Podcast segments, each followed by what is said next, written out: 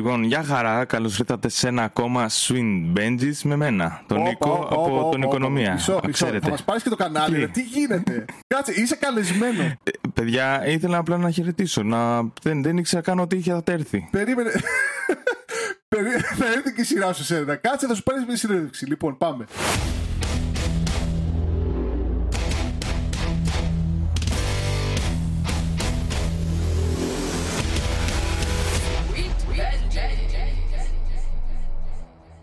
Λοιπόν, χαίρομαι πάρα πολύ που έχουμε τον Οικονομία μαζί μας για τον απλούστατο λόγο ότι έχει εκφράσει ένα χαρακτηρισμό για το βιβλίο Rich Dad Poor Dad. Λοιπόν, που συμφωνώ Δημήτρη, απόλυτα μαζί Δημήτρη, μου. δεν αρχίζεις καλά. Πολύβιε, Δεν αρχίζεις θα- καλά. Δεν θα ξεκινήσεις. Τέλος πάντων, τέλος πάντων, συνέχισε. Πού το, πού το ξέρεις, ε, Καταρχάς, να σε ρωτήσω από αυτό. Επειδή να ξέρει ο κόσμος δεν είμαι εγώ και εσύ δεν είμαι όχι, γνωστή. όχι. Έχω δει ένα παλιό σου. Α, είσαι μια ωραίος. παλιά Έχει κάνει σκάουτινγκ, ε, Νικό. Μ' αρέσει. Οπότε για συνέχισε. Για συνέχισε, Δημήτρη, συνέχισε αυτά που έλεγες τώρα εδώ πέρα. Θες να, να αρπαχτούμε από Κοίταξε, νωρίς. δε- Μισό λεπτό. Δεν είμαι εγώ το κύριο πρόσωπο τώρα. Είναι ο κύριος Νίκος. Όχι κύριος, εντάξει, ο Νίκος.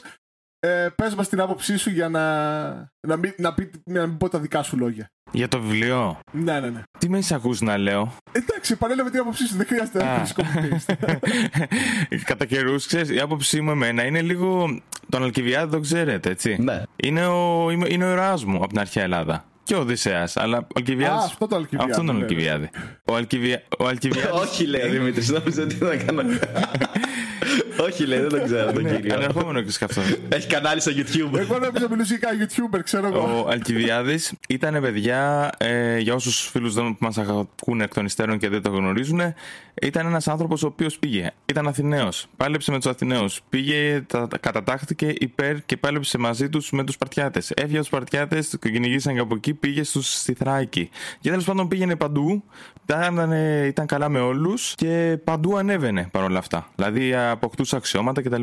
Έξυπνος, ικανός, αλλά αυτό. Και εγώ αναλόγως που με καλούνε, λέω αντίστοιχα. Για να μην.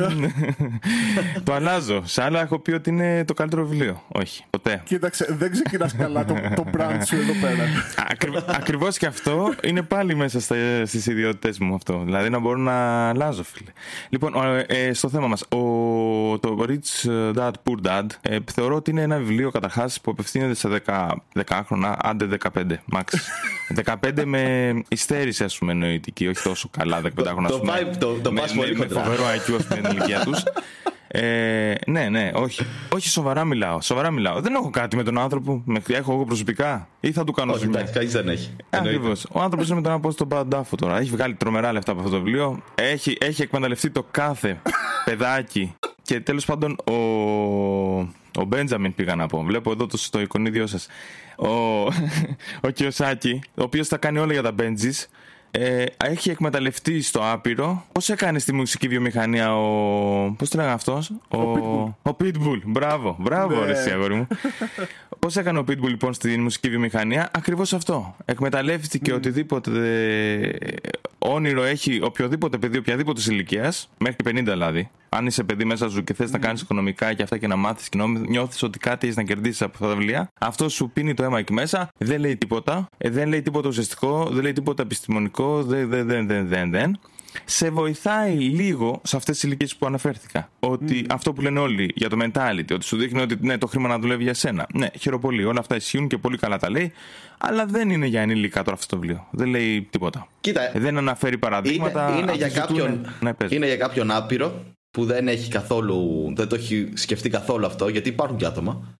Και Μας τα αλλάζεις του πολύ. το δίνει, τώρα, του εσύ το τον δίνεις είχες σε- στα, στα top σου. Δεν θα είχα στο τόπο σου είπα ότι για, για ένα εισαγωγικό είναι. Για ένα εισαγωγικό βιβλίο να αρχίσεις να ασχολείσαι με τα οικονομικά είναι. Γιατί ακριβώς αυτό που είπε ο ίδιο σου ξυπνάει, σου ξυπνάει λίγο το όπα, κάτι το χρήμα να δουλεύει για σένα κτλ. Εντάξει, γιατί εδώ, εδώ στην Ελλάδα, εγώ στο βάζω εδώ για την Ελλάδα. Εδώ στην Ελλάδα δεν το, λέ- δεν το λέει κανένας. Δεν το έλεγε κανένας. Κοίταξε, όμως είναι, αν πας στο χύψη βιβλιοπωλείο τη Ελλάδος, νομίζω είναι από τα λίγα βιβλία και κακώς Συμφωνώ. ε, ισχύει αυτό. Το ότι είναι από τα λίγα βιβλία μεταφρασμένα από την Αμερικάνικη αγορά. Δηλαδή, αντί να πάρουν άλλες βίβλους και βίβλους, ξέρω εγώ, έχουν πάρει αυτό και το έχουν μεταφράσει. Και εκεί που πας να ψάξεις, ξέρω εγώ, για χρηματοοικονομικά, οι μόνες σου επιλογές είναι όλα τα βιβλία του Κιωσάκη και κάποια βιβλία που έχουν γραφτεί από Έλληνες πριν το 2008. Και εγώ γι' αυτό έχω πει Αν πολύ είναι θέμα. δυνατόν.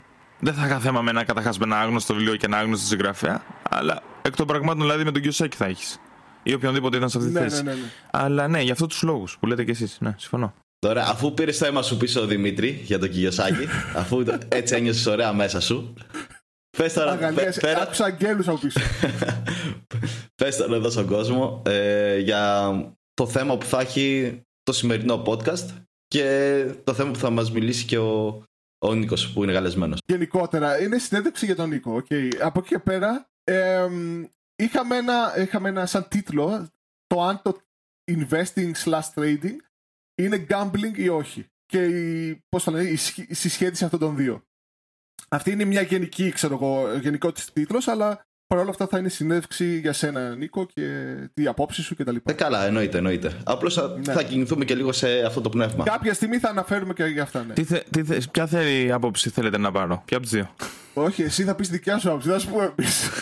Όχι, ρε, καθαρά, ό,τι θες να πεις, εννοείται. Στο public speaking, στο course που είχα να- στο, στο πανεπιστήμιο, είχα, μας έδιναν υποχρεωτικά τη μία από τις δύο πλευρές σε οποιοδήποτε θέμα, άσχετο με το αν συμφωνούμε ή όχι. Ε. Οπότε ναι, άμα θέλετε Εσύ το κάνουμε θα πεις τη έτσι. δικιά σου άποψη, εντάξει. δεν- δεν- Ο, ο μπαμπάς μου μου είπε να μην λέω. ναι, αυτό.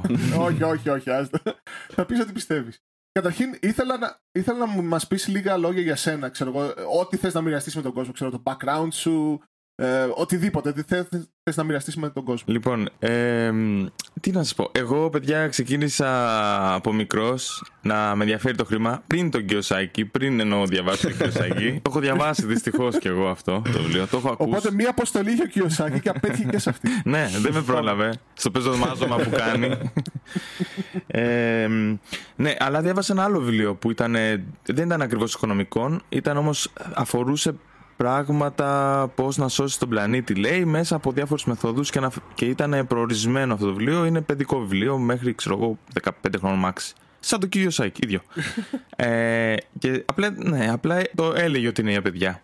Και μέσα σε αυτούς τους τρόπους που έλεγε έλεγε πώς να κάνεις ας πούμε ανακύκλωση. Εκεί ήταν όλο το ζουμί του βιβλίου να σώσεις τον πλανήτη σου με διάφορους τρόπους. Ε, μέσα στους τρόπους της ανακύκλωσης έλεγε ότι και με, με, με ενδιαφέρους, ε, ενδιαφέροντες τρόπους για, για, για το πώς να το κάνεις σαν παιδί έλεγε ότι μπορείς να πάρεις τα παλιά σου βιβλία αντί να τα πετάς, τα πλαστικά οτιδήποτε κι αν είναι υλικό να τα πουλήσεις, να κάνεις ένα μπαζάρι. Κάτι που στην Αμερική από τότε ήταν ας πούμε τα garage sale υπήρχε που ακόμα δεν υπάρχει στην Ελλάδα βέβαια. Ε, δεν ξέρω αν θα γίνει ποτέ. Εννοείται. Πια- Ναι, άρα στη- στην Αμερική ακόμα είναι αυτό το που πας στο γκαράζ του καθενό που τα βγάζεις σε πούλημα και διαλέγεις ό,τι θέλεις να πάρεις αν βρεις κάτι καλό. Και πολλοί που, και πολλοί που θέλουν να τρεϊντάρουν item, δηλαδή παίρνουν ένα, ψάχνουν τέτοια ε, garage trading, να βρουν τα διαμαντάκια και μετά τα πουλήσουν ε, στο ίντερνετ για μεγαλύτερη τιμή και να βγάλουν κέρδος. Αυτά τα garage sales υπήρχαν και υπάρχουν στην Αμερική και ακμάζουν. Και υπάρχουν άνθρωποι που το κάνουν επαγγελματικά. Βγάζουν χιλιάδες ευρώ το μήνα. Ε, εδώ υπάρχει ο Gary V. Που διαφημίζει συνέχεια και. Ναι, ναι, ναι, ναι. Ασχολείται ακόμα και τώρα που είναι πάμπλουτος. Ασχολείται ακόμα με τα garage sales.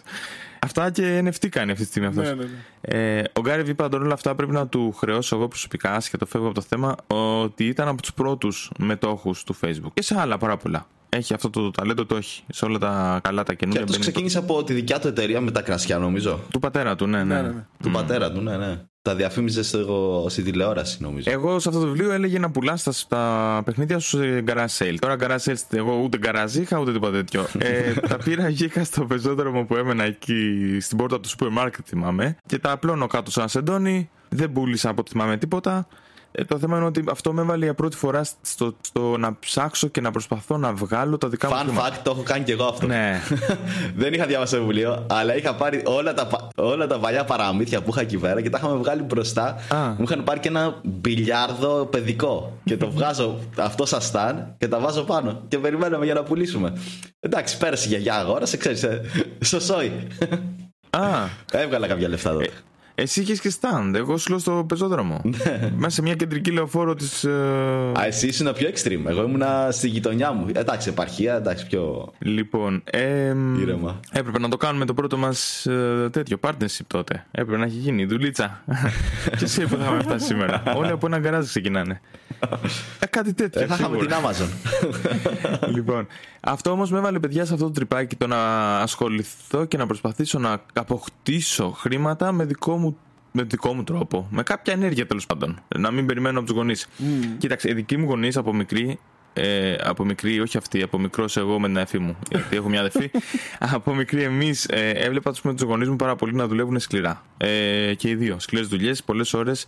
Και ε, αισθανόμουν άσχημα το να ζητάω ας πούμε, να μου δώσουν χαρτζηλίκι. Από πολύ μικρή ηλικία. Δηλαδή ήμουν φάση δημοτικό. Δεν μπορούσα ας πούμε, να τους λέω φέρε μου να πάρω, να πάρω κάτι. Ε, όχι δεν μου έλειπε, απλά δεν, εγώ δεν μπορούσα να το κάνω. Ε, αυτό με οδήγησε και μεγαλώνοντας, δηλαδή και θυμάμαι γυμνάσιο, να πηγαίνω μόνος μου να. χωρίς ούτε καν να το ξέρουν πολλές φορές. Γιατί δεν θέλανε να με αφήσουν να το κάνω τέτοια πράγματα. Έπρεπε να αφοσιωθώ και καλά στο σχολείο κτλ. Συν ότι στην Αθήνα, πολύ που εσύ που δεν ξέρεις, είναι και επικίνδυνα να τα κάνεις αυτό. να πήγαινα, πήγαινα, ας πούμε, μοίραζα τα φυλάδια μόνος μου από πιτσαρίες. Είναι λίγο, είναι λίγο. Το οποίο, παιδιά, σε έστελνα να μπεις μέσα στις πλοκατοικίε. Χτυπούσε όλα τα κουδούνια σειρά, ρουπ, κατεβατό τη πλοκατοικία. Όποιος ανοίξει την τύχη, μεσημεριάτικα, σε όλους έλεγες ε, Ξέχασα τα κλειδιά, μένω στον πέμπτο. Ε. Ποιο είσαι εσύ; Α, καλά, στον τρίτο, συγγνώμη, μένω.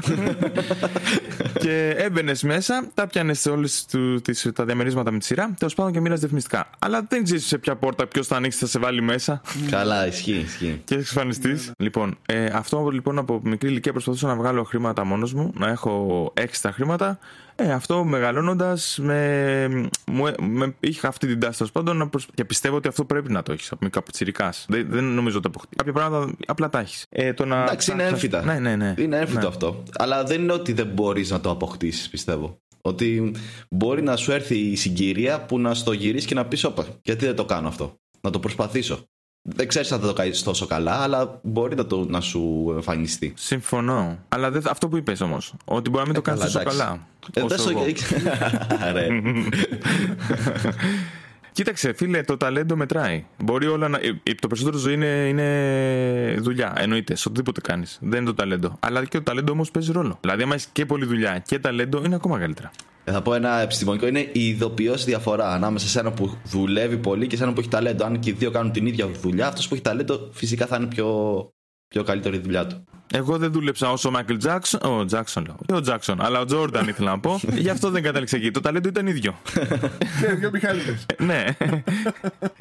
Και πώς κατέληξες στα χρηματοοικονομικά και στο χρηματιστήριο; Όταν έδινα πανελλήνιες, καταρχάς από μικρός δεν ήθελα να γίνω να ασχοληθώ ντε και καλά επαγγελματικά. Γιατί καταρχάς να πούμε από την αρχή να ξεκαθαρίσουμε ότι οι επενδύσει και το τι σπουδάζεις δεν συνδέονται πουθενά, όπως λέω και στο σημερινό podcast, στο δικό μου κανάλι που θα βγει σήμερα. θα, τα βάλουμε, πριν από τα, θα τα βάλουμε όλα. Να ξέρεις ότι. Α, καλά, εσάς θα βγει μετά από αυτό. Εγώ θα έχει βγει το δικό μου. Σήμερα σου λέω βγαίνει. Ναι, ναι, ναι, ναι. Αλλά πραγματικά αυτό λέω. Γιατί μου στέλνουν, ας πούμε, ερώτηση στο δικό μου. Τι βοηθάει αν έχεις σπουδάσει οικονομικά στο να είσαι, να είναι, να είσαι πιο, να πιο εύκολες, έλεγε ερωτήσει. Να, να είσαι πιο καλός, mm. πάντων, δεν ξέρω πώς το έλεγε, στις επενδύσεις.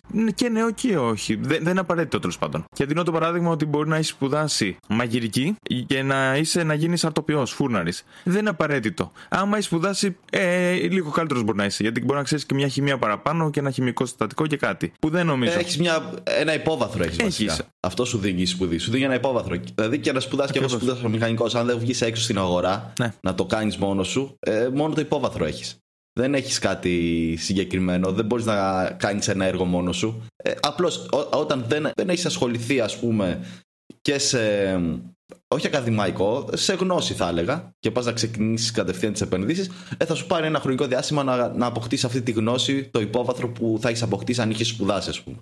Εγώ θα το έθετα ότι όσο πιο σοβαρά θέλει να ασχοληθεί ο καθένας, τόσο πιο πολλά πρέπει να μάθει. Δηλαδή, ας πούμε, αν απλά θέλει να επενδύσει τα δικά του χρήματα, τότε ναι, ok, okay, δεν χρειάζεται τίποτα. Εάν όμως θες να πεις ότι θα γίνω χρηματοοικονομικός σύμβουλος ή θα πάω στη Wall Street, δεν ξέρω και εγώ τι μπορεί να πει ο καθένας, τότε ναι, χρειάζεται να κάνεις ε, deep dive, ξέρω εγώ, στο, στον τομέα. Ναι, συμφωνώ. Ε, Παρ' όλα αυτά, επίσης κάτι που με εναντίον είναι τα διπλώματα και οτιδήποτε θες να δουλειά να κάνεις. Α, εκτός αν το ζητά ίδια δουλειά βέβαια. Ναι, ναι, ναι. Που τα περισσότερα δεν τα ζητάνε. Και ο γιος μας ακούνε, γιατί δεν ξέρω τι ακροατές έχετε. δεν έχουμε. Μην πηγαίνετε να.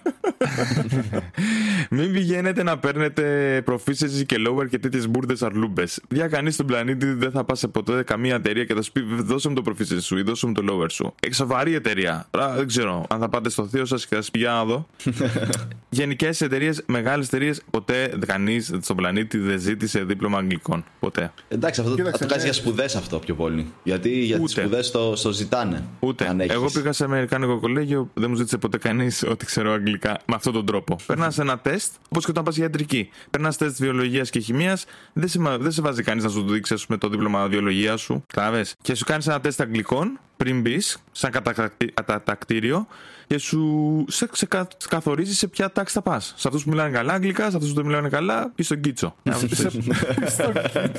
Αυτός που δεν μιλάει καθόλου. Ε, σε πολλά δεν ζητάνε κιόλας. Δεν κάνουν ούτε καν αυτό. Απλά σου λέει μπήκες φίλε, εντάξει, κόψε το λαιμό σου και μάθε για να μπορείς να τα απεξέλθει. Εσύ το επέλεξες, λέει. Οπότε. ναι, ναι, ναι, ναι. Κολύμπα. Είστε υπέρα, Είστε υπέρ αυτού του συστήματος γενικά; Δηλαδή το να μπαίνεις σε ένα πανεπιστήμιο χωρίς τις πανελίνε και εκεί μέσα βγάλει το κόψει το λαιμό σου να βγεις, αν μπορείς. Εξαρτάται. Νομίζω ότι. Κοίταξε, όλα αυτά είναι ένα, ένα μέσο φιλτραρίσματος της πολλή ζήτηση για τα πανεπιστήμια. Είτε αυτό, είτε το ένα, είτε το άλλο. Κάποιο πρέπει να υπάρχει ένα φίλτρο. Δεν μπορούν όλοι να μπουν γιατί δεν χωράμε όλοι πρακτικά, ξέρω εγώ, στα πανεπιστήμια. Mm. Τώρα από εκεί και πέρα, το ποιο θα είναι το πιο αποτελεσματικό είναι debate άλλου podcast, νομίζω. Ναι. Κοίτα, στη Φιλανδία έχω ακούσει στο εκπαιδευτικό του σύστημα ότι ήδη. Το καλύτερο του κόσμου αυτή τη στιγμή. Ότι ήδη καθορίζουν, ας πούμε, πόσες θέσεις θα βγει για το κάθε πανεπιστήμιο. Δηλαδή, εμείς θα θέλουμε για το μέλλον, το κοιτάνε σε βάθος, το ξέρω εγώ, δεκαετίας, 20 ετία, δεν ξέρω τώρα ακριβώς θέλουμε να έχουμε 50 ε, μηχανικούς σε αυτό το επάγγελμα. 50 Εντάξει, αυτό είναι λίγο Σοβιετική Ένωση. Δεν είναι. Κατα... Κατανέμουν τη ζήτηση, δηλαδή βλέπουν τι ζήτηση υπάρχει και προβλέπουν τι ζήτηση θα υπάρχει για τα επαγγέλματα και προσπαθούν να έχουν την ανάλογη ε, προσφορά. Οπότε να υπάρχει μια ισορροπία και να μην υπάρχει η ανεργία. Δεν είναι κάτι κακό αυτό. Δεν, το πιστεύω, δεν πιστεύω ότι είναι κακό. Κοίτα, αυτό λέγεται ε, state capitalism νομίζω. Και ουσιαστικά είναι κάτι σαν να θέτει όρια και να διοικεί η κυβέρνηση, αλλά έχοντας ψηλοελεύθερε αγορές. Είναι, και αυτό είναι μεγάλη, μεγάλου είδους κουβέντα. Δεν, δεν νομίζω ότι είναι τόσο απλό για να το αναλύσουμε. Τέλος πάντων, ότι ήδη εγώ θέλω να πω ότι η πολιτεία φιλτράρει ε, την κατανομή. Ο Άνταμ Σπίθ όμως μας έμαθε ότι η αγορά πρέπει να φιλτράρει, όχι Δεν, η, δεν σημαίνει ότι έχει δίκιο. Καλά, εντάξει. βγάλε, βγάλε την εικόνα του Άνταμ Σμιθ πάνω από το κρεβάτι σου, ρε Δημήτρη, να πούμε. Αυτό δεν, έχει, δεν σημαίνει ότι είχε δίκιο επειδή το είπε. Okay, okay. Κοίταξε, τον έχουν όλοι σαν Θεό, είπα να το φέρω σαν επιχείρημα για να σας πείσω. Ok, okay, δεν σας έπεισα, πάμε παρακάτω. no, not me, not me. Ε, και δεν είχε τίποτα κακό το παράδειγμα της Σοβιετικής Ένωσης επίσης. Να βγάλω και αυτά τα, τα κρυμμένα μου έτσι απωθημένα να τα πω. Όχι, δεν θέλω να πέσει. Έτσι θέλω να πέσει αυτό η μουσική από πίσω αυτό. Κοίταξε, εδώ να ξέρεις, θα σου βάλω σοβιετική να βάλεις, Να βάλεις, να βάλεις, να βάλεις με τα χαράς. Ε, τι ήθελα να σου πω; Α, ε, για να γυρίσουμε πίσω στις, ε, στο background σου, νομίζω ότι έχεις CFA ή έχω πληροφορηθεί λάθος. Ε, δεν έχω και ούτε πρόκειται ποτέ να το έκανα. Γιατί καταρχάς να ξέρουμε να πούμε ότι το CFA, γιατί στην Ελλάδα νομίζουν ότι είναι ότι άμα είσαι CFA, μπορείς να είναι αυτό που ουσιαστικά λείπει στους YouTuber για να Ότι είμαι οικονομικός σύμβουλος. Ότι δεν είμαι οικονομικός σύμβουλος. Ε, δεν είναι αυτό. Καμία σχέση. Ούτε σε κάνει οικονομικός σύμβουλο το CFA. Όχι, αυτός σε κάνει financial planner. Μπράβο. Και επίσης το CFA, παιδιά, δεν είναι δίπλωμα. Δεν είναι ένα, πώς το πω, ένα πτυχίο το ΣΕΚΟ. Δεν είναι κάτι αναγνωρισμένο που θα σου πούνε ότι. Α, είναι από τη, από τη φίμα της Αμερικής είναι. Μπράβο.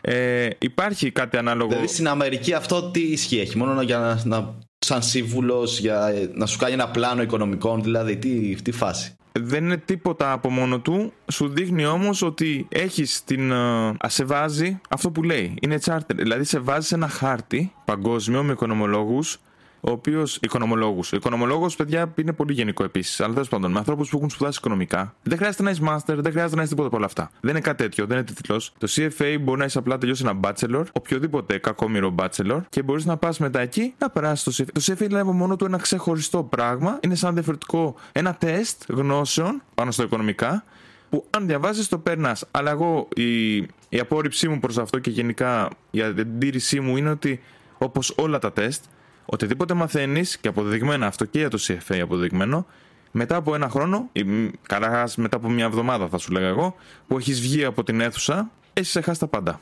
Λογικό είναι αυτό.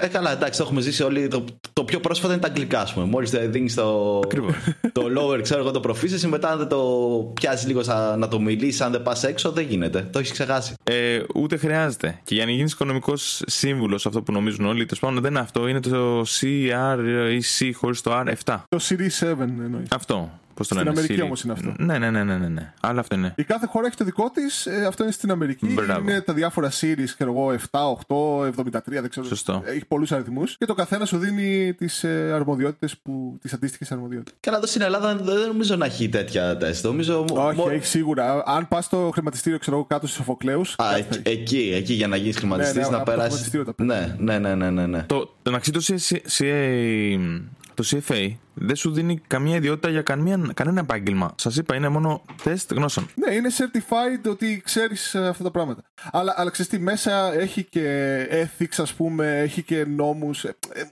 πρέπει να τα ξέρεις αυτά, άμα θες να κάνεις αυτό το επάγγελμα. Ε, σε- Αυτό ακριβώς. Πρέπει να τα ξέρεις αυτά. Ε, Δεν χρειάζομαι κανέναν και κανένα χαρτί να μου πει ότι πρέπει να το ξέρω. Μισό αυτό. λεπτό, μισό λεπτό. Ε, ε, μπο- Ναι. α- άμα πάρεις το CFA, είσαι certified στο να έρθει κάποιος σε σένα και να σου πει: Ωραία, θέλω, ε, ξέρω εγώ, στα 50 μου να έχω αυτό. Θα του πεις: Ωραία, έλα να καθίσουμε κάτω, να δούμε τι μπορείς να κάνεις για να πας εκεί πέρα. Α, ουσιαστικά αυτό κάνεις. Μπορείς- Αυτό το επάγγελμα σου ανήκει. Μπορείς να το κάνεις και χωρίς αυτό. Και χωρίς το CFA. Ναι, αλλά νομίζω είναι παράνομο αλλιώς. Ναι, δεν μπορείς να το κάνεις Δηλαδή- σε τρίτο. Στον εαυτό σου μπορείς Ναι. να το κάνεις. Καλά, και επιστρέφω πάλι εδώ στο παράδειγμα της Ελλάδας που κανείς δεν έχει για να στο κάνει αυτό το πράγμα, έτσι. Και ειδικά στις τράπεζες που λέει. Στο YouTube, ειδικά. Καλά, στο YouTube είναι παγκόσμιο που δεν το έχει κανένας Πω, αυτό, δεν θέλω να πω Δημήτρη. μια ιστορία τώρα. Ε, Συγγνώμη που σε διακόπτω πολύ, Φιε. Ε, που λες για το ελληνικό τραπεζικό σύστημα. Κάποια στιγμή είχα πάει σε μια τράπεζα, ε, πολύ νωρίς, ξέρω, ήμουν λύκειο, δεν θυμάμαι τι ήμουνα. Και πηγαίνω στην τράπεζα και είχα διαβάσει κάπου για το. Ε, ε, Πώς λέγεται, Fractional Reserve Banking. Και πάω στην τράπεζα και ε, λέω ότι ξέρεις.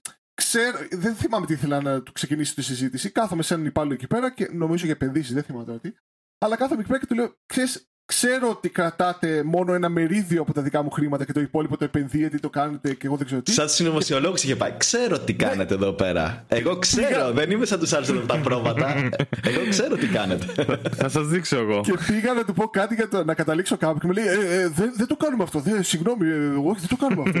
και και ε, ανακουπώνεται έτσι για να μην ακούσουν οι άλλοι και είμαι σε φάση: ε, Συγγνώμη, αυτό δεν είναι θεωρή συνωμοσία. Αυτό είναι υπογεγραμμένο. Ε, το κάνετε. Έπρεπε να- ε, θέλετε, δεν θέλετε. Έπρεπε να κάνει. Φέρ τα λεφτά μου reality. Φέρ τα λεφτά μου reality εδώ.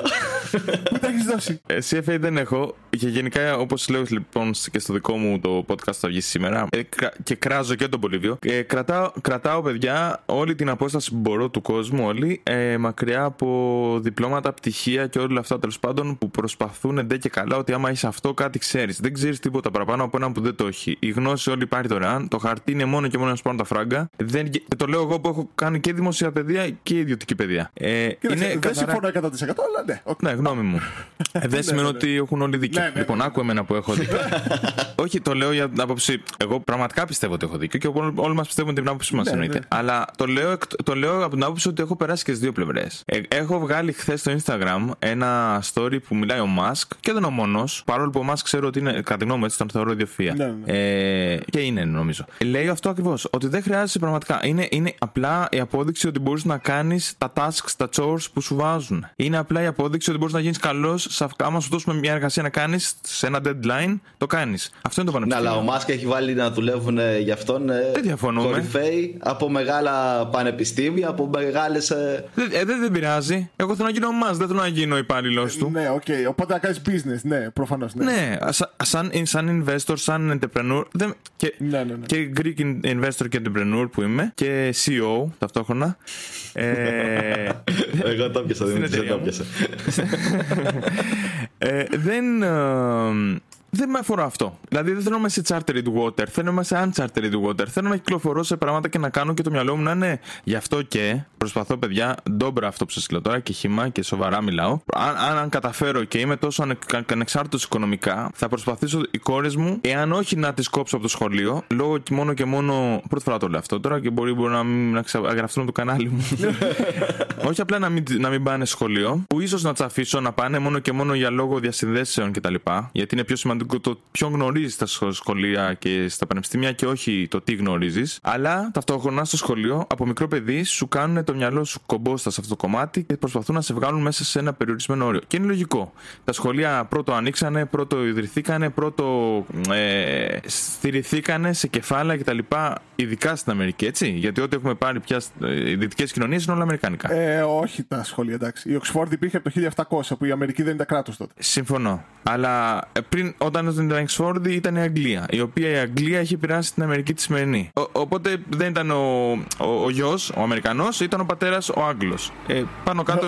Όχι, όχι, θέλω να πω ότι νομίζω ότι πολλά, ας πούμε, η Οξφόρδη και κάτι τέτοια παλιά αγγλικά πανεπιστήμια ήταν δημόσια εντός αγωγικών με την τότε έννοια. Ο, ο οποίος πήγαινε όμω μέσα εκεί, αυτός ο οποίος είχε την οικονομική ικανότητα να, να πάει, τη δυνατότητα. Ναι. Και δεν πεινούσε. Είχε εξασφαλίσει το, το, το, Καλά, το φαγητό στο σπίτι εννοείται. του και δεν πίναγε η, η μητέρα του, ο πατέρας του, το μικρό του αδεφάκι. Οπότε ήταν περιορισμένοι και πάλι για την αριστοκρατία και για τους λίγους, τους έχοντες. Πάντα ήταν αυτό. Από την αρχαία Ελλάδα. Δεν, δεν ήταν όλοι. Δεν μπορούσες να έχεις, ας πούμε, καθηγητή. Ναι, ναι, ναι. Και οι φιλόσοφοι είχαν μεγάλα φύ. Ε, βέβαια. ε, ναι, ο Αριστοτέλης, παιδιά, ήταν γνωστός ε, δαγκάνας. Δεν θα μπορούσε. Αλλιώς τον είχε πάρει άλλος, τον είχε προλάβει. Δεν ήταν free, available για τον Αλέξανδρο. Οπότε σε αυτό το κομμάτι, με αυτή την έννοια το λέω, είναι πολύ λογικό ότι να θέλουν εντός εισαγωγικών να περάσουν μέσα στα σχολεία αυτό που θα σε χρειαστούν στο μέλλον. Το σύστημα το ίδιο θα σε χρειαστεί. Να, να σε βγάλει και να σε έτοιμο γκρανάζι να δουλέψεις σε αυτό το κομμάτι. Δεν είναι απαραίτητα κακό, ούτε καλό. Απλά είναι κάτι που θεωρώ ότι ισχύει. Είμαι εναντίον λοιπόν όλων αυτών. Προσπαθώ. Γιατί, γιατί όμως είμαι εναντίον, όχι λόγω της γνώσης ή της περιορισμένης γνώσης που έτσι κι αλλιώς των πραγμάτων θα είναι, δεν έχεις να κάνεις. Είναι πιο πολύ γιατί σου κόβουν τη φαντασία, σου κόβει όλο αυτό το χυμαδιό που έχει ένα παιδί μεγαλώνοντας και σε περιορίζει. Και βγαίνουν, ας πούμε, 15 παιδιά που έχουν όλα περίπου πάνω κάτω το ίδιο σκεπτικό, γιατί είναι λογικό. Έχεις περάσει από την ίδια βιο... από το ίδιο, ε, πώς το πω, από την ίδια παραγωγή, από την ίδια μαζική παραγωγή, από την ίδια, από, από την ίδια ύλη, διδακτέα ύλη ίδια, όλα ίδια. Λογικό είναι θα βγεις περίπου ίδια μυαλά σε κάποια πράγματα. Δεν είναι λογικό; Κοίταξε, ε, άμα, ε, άμα ε, πώς το λέμε, αφήσει να κάνω το αντίβαρο εδώ Ε, νομίζω ότι έχουμε φτάσει σε ένα σημείο στη δυτική κοινωνία που είμαστε πάρα πολύ καλά γενικότερα οι οικονομίες και το quality of life ας πούμε που τώρα έχουμε ξεκινήσει τα τελευταία χρόνια και κρίνουμε το σύστημα που υπήρχε μέχρι τότε, αλλά ε, πρέπει να, που, να δώσουμε τα credits ότι αυτό το σύστημα μας έφερε εδώ που είμαστε. Δηλαδή, ας πούμε, αν τώρα αποφασίσουμε όλοι να μην στέλνουμε τα παιδιά μας στο σχολείο οτιδήποτε, λογικά θα αλλάξει όλο αυτό στο μέλλον και δεν ξέρουμε που μπορεί να μας πάει μέχρι τώρα το να ζούμε καλά, αυτό το σύστημα μας έφερε εδώ πέρα που είμαστε. Συμφωνώ. Το specialization, το τέτοιο, δηλαδή δεν μπορούν όλοι να γίνουν επιχειρηματίες. Συμφωνώ. Κάποιοι πρέπει να είναι εξειδικευμένοι, mm. κάποιοι οτιδήποτε. Αν ο Μάσκ δεν είχε από κάτω τους ε, PhD που είπε ο Πολύβιος πιο πριν, δεν ξέρω κατά πόσο θα είχε πετύχει για να ήταν ο Μάσκ. Και το θέμα, το θέμα είναι εντάξει, η εκπαίδευση όντως είναι μια τυποποιημένη που σε προκαθορίζει. Ναι, δεν μπορεί όμως να, να τη κάνεις ε, εξειδικευμένη. Για περιορισμένα πράγματα. Γιατί δεν σε αφήνει αυτό το out of the box. Δεν το αφήνεις στο, στο παιδί να το κάνει. Δηλαδή, αν πάει κάτι να κάνει διαφορετικό, αμέσως θα είναι εκεί πέρα ο δάσκαλος που θα τον επαναφέρει στη σειρά που έχουν όλα τα υπόλοιπα. Άρα, εκεί λίγο είναι εσύ, σαν γονιός, σε, σε αυτό το επίπεδο, σε αυτό το, την περίοδο της ζωής του παιδιού, που έχεις όμως το, το σκεπτικό που το έχει ο Νίκος εδώ πέρα, να του δείξεις, να, να του περάσεις μέσα ότι ξέρεις κάτι, εντάξει, σας μαθαίνουν στο σχολείο αυτά, αλλά το να σκέφτεσαι έξω από το κουτί πρέπει να το κάνεις. Και να το περάσεις σαν νοοτροπία. Αν το περάσεις σαν γονιός νοοτροπία στο παιδί, έχεις πετύχει το σκοπό σου. Και εντάξει, το σχολείο, όπως είπε και ο Νίκος, είναι ένα μέσο κοινωνικοποίησης του παιδιού και εισαγωγή του μέσα σε ένα κοινωνικό σύνολο, σε μια κοινωνία. Ε, έχει, έχει μια βάση. Και του μαθαίνει και βασικές γνώσεις. Εντάξει, δεν γίνεται να τα μαθαίνει όλα από το σπίτι, γιατί πρέπει να δουλεύουμε. Ναι, ε, ε, εκεί ακριβώς εκεί ακριβώς ήθελα πολύ να σου πω ότι αυτό που πήγα να πω είναι ότι δεν θα το αφήσω κούτσουρο το παιδί. Θέλω τα παιδιά μου, αν μπορώ και αυτό πήγα να πω ότι αν έχω την οικονομική δυνατότητα αυτή και είμαι τόσο ανεξάρτητος οικονομικά και εκείνα ταυτόχρονα να, να πάρουν ιδιωτική εντός εικόν τελείως ιδιωτική σπίτι εκπαίδευση. Όπως κάνουν πάρα πολύ μεγάλοι. Ε, εντάξει, αυτή είναι δισεκατομμύριο και εγώ δεν είμαι. Η αλήθεια είναι. Αλλά αυτή, αυτή είναι η μορφή εκπαίδευσης. Ξέρετε τι θέλω να κάνω; Απλά να γυρίσω στην αρχαία Ελλάδα. Σε αυτή τη μορφή εκπαίδευσης. Αυτό θέλω να κάνω. Τίποτα και καινούριο, τίποτα διαφορετικό. Δεν είναι κάτι που, που εγώ το ανακάλυψα. Θέλω το παιδί μου να μαθαίνει αυτά τα 10 subjects που εγώ θέλω να του μάθω εγώ. Που θεωρώ εγώ το να πάρω μια ευθύνη πάνω μου ότι αυτά που σου χρειάζονται σαν γενικές γνώσεις, έτσι. Δεν μιλάω για ειδικά. Γιατί αυτό που λέει ο Δημήτρης έχει δίκιο. Πρέπει να είσαι, να είσαι μια εξειδίκευση. Γιατί θα χρειαστεί και κάποιος που βιδώνει τη βίδα. Δεν μπορεί να είστε όλοι μάσκ. Ποιος θα δουλέψει; 100%. Αλλά επειδή δεν είναι εκ των πραγμάτων δεν θα γίνουν όλοι μάσκ. Είτε λόγω εγκεφάλου, είτε λόγω οικονομικής κατάστασης. Αλλά αν τα δικά μου παιδιά έχουν τον εγκέφαλο και εγώ έχω την οικονομική κατάσταση να τα στηρίξω σε αυτό το κομμάτι, θα ήθελα τα παιδιά μου να κάνουν μόνο γενική εκπαίδευση. Ό,τι κάνω για να στρέχει η Ελλάδα. Θέλω να μάθουν βασικά μαθηματικά, θέλω να μάθουν ε, μουσική, θέλω να μάθουν τέτοια πράγματα. Θέλω να ολοκληρωθούν σαν άτομα και όχι αυτό που νομίζουν ότι είναι η γνώση του σχολείου, αυτό δεν με αφορά. Και να μην τους κόψει κανένα κομμάτι των δυνατοτήτων τους εκτός. Δηλαδή, να μην σα αφήσει τίποτα εκτός. Να είναι όλο μπροστά τους. Ε, μετά από εκεί πέρα να πάνε μόνοι τους, όταν θα είναι σε ηλικία να πάνε. Συν ότι με τα χρόνια θα φανεί αυτό. Δεν μην νομίζω ότι πρέπει να πάνε 50 χρόνια να καταλάβουν. Θα φανεί. Γιατί αλλιώς έχουμε το ανάποδο, που εγώ το έχω πάθει προσωπικά. Φτάνεις, ας πούμε, 18-20 χρονών και ρωτάς τον άλλον τι θες να πας και σου λέει ανάλογα τα μόρια που έχει διαλέγουν τη σχολή και όχι ανάλογα το τι τους αρέσει ή το τι ταλέντο έχουν. Έχει εξαφανιστεί αυτό. Και για να γυρίσουμε και στο άλλο, ο, τα, τα έχει πει ο Μέγας και ο Σάκη. Έβγαλε σπηριά τώρα, Δημήτρης. Έβγαλες σπηριά τώρα. ότι. Ε, το χαλάσει, το, το ότι το σχολείο ότι το σχολείο είναι από τα λίγα που έχει πει. Εντάξει, έφτασε 60 χρόνια, θα πει και κάτι σωστό άνθρωπο. ε, 60. Μαλακίε λέω. Πρέπει να είναι 80. Ε, κάτι ναι, τώρα, δεν ξέρω πώς είναι. 60 ναι, ναι, ναι, ναι, είναι κοντά σε 80 τώρα. Ε, ε, ναι. Ε, λοιπόν, ε, τα έχει πει πάντως αυτό το κομμάτι τουλάχιστον. Ότι το σχολείο, εγώ λες με έκλεβα στα διαγωνίσματα και το βλέπα ως συνεργασία, partnership όταν θα μεγαλώσω. Τα, το σχολείο το βλέπει, ας πούμε, ότι α, είναι κακό, είναι τιμωρία. Ενώ εγώ το βλέπω ως συνεργασία. Έχεις εσύ κάτι γνώση, εγώ δεν την έχω, γιατί να μην συνεργαστώ μαζί σου; Το οποίο είναι κατά κόρον βασικό συστατικό επιτυχίας ως επιχειρηματίας στη ζωής σου. Πραγματικά, ισχύει. Ε, δεν ξέρω εγώ κάτι, προσλαμβάνω εσένα. Δηλαδή είμαι ο Μάσκ, προσλαμβάνω άλλους που δεν ξέρω αυτό που ξέρω εγώ. Άλλο που εγώ πάλι είμαι αρχή engineer, γιατί είναι Μάσκ, να ξέρετε. και άμα το, ρωτήσετε, άμα το ρωτήσετε, άμα τον ακούσετε να λέει σε συνέντευξη, λέει Εγώ είμαι. Ναι, εγώ τα γι' αυτό έσπασε το τζάμι από, από το Cybertruck. Εκεί ποιος φταίει, κάποιος που είχε πάει σχολείο, φίλε. Ε, ναι, ναι, εκεί φταίει ο Μάσκ που θέλει να το παίξει εφετζίδικο τώρα, ότι το έχουμε καταφέρει. Εγώ σίγουρα θα πιστεύω ότι άλλοι ήταν όλοι. Φω, τώρα θα την πάθαμε την πατάτα 100%. Όχι, κοίταξε, κανονικά δεν σπάει. Δεν σπάει, είναι φίλε, κανονικά. Αυτό έσπασε. Το έδειξε μετά. Του κάτσε, καντεμιά να μου. Ναι, ρε, φίλε. Κοίτα, κοίταξε, οπότε ε, ορμόμενος από αυτό που λες και για την εκπαίδευση κιόλας, θα ήθελα να περάσω στην επόμενη ερώτηση. Γιατί καλύψαμε την εκπαίδευση. Γιατί στην κάλυψα σίγουρα την προηγούμενη. Με έχει ρωτήσει για το background και δεν έχουμε πει τίποτα. Σου πει μόνο ότι πούλησα κάτι καρά sales. Σου πει και φτάσαμε στο. Και τα φυλάδια. Εκεί πέρα έχουμε μείνει. Εκεί έχουμε μείνει. Κοίταξε, μου, μου είπες καταρχήν ότι είσαι τον, του, του, του χρηματοοικονομικού τομέα. Ναι, ναι, ναι. ναι. Και σε καλύπτω νομίζω. ναι, έχει κάνει κάτι. Μου κάλυψες κάτι. Έχει κάνει κάποιες σπουδές πάντως. Εντάξει. Κοίταξε, περνώντας από τη φιλοσοφία, νομίζω ότι που αναλύουμε τώρα, ε, για να πάμε πιο πολύ στα οικονομικά, γιατί νομίζω ότι αυτά είναι που μας καίνε. Θέλω να σε ρωτήσω ποια είναι η δικιά σου επενδυτική φιλοσοφία. Θέλω να μου πεις και το πριν και το κατά τη διάρκεια και το μετά. Δηλαδή entry, ξέρω εγώ, during και exit, οτιδήποτε. Ξεκινάει με το Wall Street uh, memes, πώς λέει αυτό, Βλέπω ότι είχα πάρει. Τώρα έχει βγει το Νάσι Πελόζι, πορτοφόλιο. το ξέρετε αυτό, ε, Νάσι Πελόζι, πορτοφόλιο. Δεν το ξέρω, όχι. Επειδή, επειδή έχουν καταλάβει ότι αυτοί ρυθμίζουν όλη την αγορά και καλά με τις αποφάσεις τους, με τις αποφάσεις τους, ε, παρακολουθούν το πορτοφόλιο του άντρα της Νάση Πελόζη. Και έχει φοβερή απόδοση, έτσι. Έχει πάρα πολύ καλή απόδοση. Κοίταξε, ε, βλέ, αυτό 100% ισχύει, το έχω πει και εγώ και στο δικό μου κανάλι. Ο, για παράδειγμα, είχα αναφέρει το παράδειγμα της Amazon. Ε, η Amazon είναι αυτή η οποία μέσα σε όλο το πλαίσιο, το φάσμα το πολιτικό της Αμερικής, έχουν οι περισσότεροι πολιτικοί της Αμερικής, έχουν σαν μετοχή, είναι επενδυμένοι.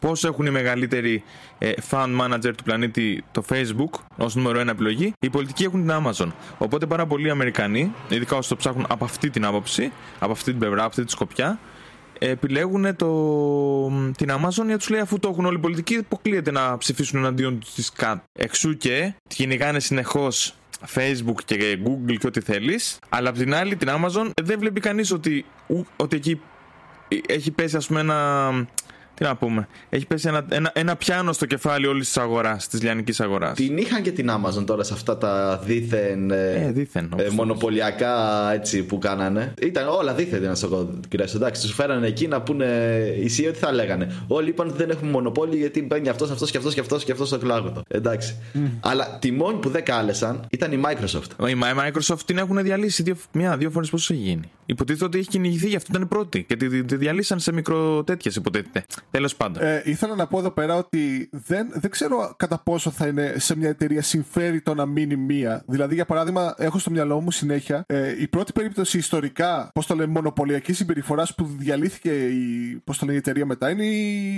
η Total Oil, λεγόταν του τέτοιου, του ε, Rockefeller. Του έκανε καλό του ε, Rockefeller που έβγαλε πάρα λεφτά. Οπότε λογικά θα τους σύμφερε να έχουν διαφορετικές εταιρείε και να τις σπλιτάρουν. Πάλι, πάλι μονοπόλιο είχε αυτός. Αφού είχε τις εταιρείες που είχε. Ναι, ναι, ναι, αλλά ήταν, ήταν πολλές εταιρείες. Νόμιμος. Μοιράστηκε στην οικογένεια. Το ίδιο έκανε και η Microsoft. Και αυτή μοιράστηκε σε πάρα πολλές δικές της. Γε, γενικά, επειδή εγώ πιστεύω πάρα πολύ στα λόμπι και ε, πέρα από την ιστορία μου αρέσει πάρα πολύ η πολιτική, μαζί πάνε αυτά τέλος πάντων. Θεωρώ 100% αυτό βέβαιο ότι οτιδήποτε γίνεται πολιτικά εκ των πραγμάτων. Έτσι. Δηλαδή, ένα και να κάνουν δύο. Δεν χρειάζεται να. Δεν περιμένετε ούτε εμένα να σα το πω. Από τη στιγμή που εγώ κάνω μια καμπάνια δισεκατομμυρίων και εγώ δεν έχω τα δισεκατομμύρια να κάνω αυτή την καμπάνια, είμαι ο Ομπάμα. Ο Ομπάμα δεν ήταν δισεκατομμυρίουχος. Η, η, η, καμπάνια του κοστίζει δισεκατομμύρια. Αυτά τα λεφτά τα παίρνεις από κάπου. Πού τα παίρνεις; Από ιδιώτες που δίνουν, σε στηρίζουν. Ναι, ναι. Χορηγίες καλά. Χορηγι... Ναι. Όχι και καλά, χορηγία λέει. Ακριβώς. Χορηγίες είναι, ναι, ναι. Το έχει, το έχει καθιερωμένο σαν σύστημα αυτό στην Αμερική. Ναι. Εννοείται. Μα και στην Ελλάδα. Παντού υπάρχει, παιδιά. Παντού. Λοιπόν, σε όλο το δικό κόσμο. Άρε, μάντε Ρώσια. λοιπόν, Πάλι εδώ θέλω ήχο. Πάλι εδώ θέλω ήχο να πει. ναι, ναι, ναι, ναι. Α, θα σας κάνω συχνά. λοιπόν, οπότε λογικό είναι ότι εγώ τα έχω πάρει από τον Πολύβιο. Για να, από, την, από την ξενοδοχειακή μονάδα, να το πούμε, του Πολύβιου. Όταν εγώ τα έχω πάρει από τον Πολύβιο για να με βοηθήσει να εκλεγώ είναι δυνατόν να βγω με εκ των υστέρων μετά και να κυνηγήσω τον Πολύβιο ή να, να, κάνω, ε, να περάσω νομοθεσίες εναντίον του Πολύβιου και της επιχείρησής του. Βγάζει νόημα. Όχι. Επίσης, δεν θα το, το, το, χέρι που σε ταΐζει δεν το ναι, Εκτός αν είσαι κοπρόσκυλο. Που συνήθως μετά σε βγάζουν ε, φεύγεις νύχτα. Καταλαβαίνεις. Ναι. Οπότε έτσι κι αλλιώς έχουν τον έλεγχο. Όπως και να το πάρεις. Παιδιά, το χρήμα κομμαντάρι. Οπότε κοιτάς τα, Οπότε κοιτάς αυτούς, ξέρω εγώ, και το τι έχει το ownership ξέρω εγώ, των εταιριών και τα λοιπά και από εκεί βγάζεις αποφάσεις. Πα, εγώ πιστεύω το αντίθετο. Αυτό, αυτό τον αποθεί να μπει. Γι' αυτό και δεν έχω Amazon. Σε έχω, σε έχω ψυχολογίζει καλά. Έχει τον, το αντίπαλο δέος. Ναι, ναι, ναι, ναι, γι' αυτό και δεν παίρνω Amazon. Ναι, όμως και εκεί έχει λόγο. Α πούμε, κοίτα, ο Νίκος ε, είναι Alibaba. Έτσι. είναι, είναι full. Ε, είμαι, είμαι full. Σε, είμαι full. Στην μπάμπα. Εκεί δεν έχει όμως λόμπι. Δεν είναι η κυβέρνηση σε όλες τις εταιρείες μέσα. 100%. Αλλά αλλά είμαι υπέρ αυτού του λόμπι. Για ποιο λόγο; Είμαι γενικά. Α, mother ναι. αυτό. Είμαι, είμαι, υπέρ, είμαι υπέρ του να, παιδιά, να, με, να, να, είμαι, είμαι, να είμαι με το λόμπι του κράτου παρά του ιδιώτη. Έτσι γενικά.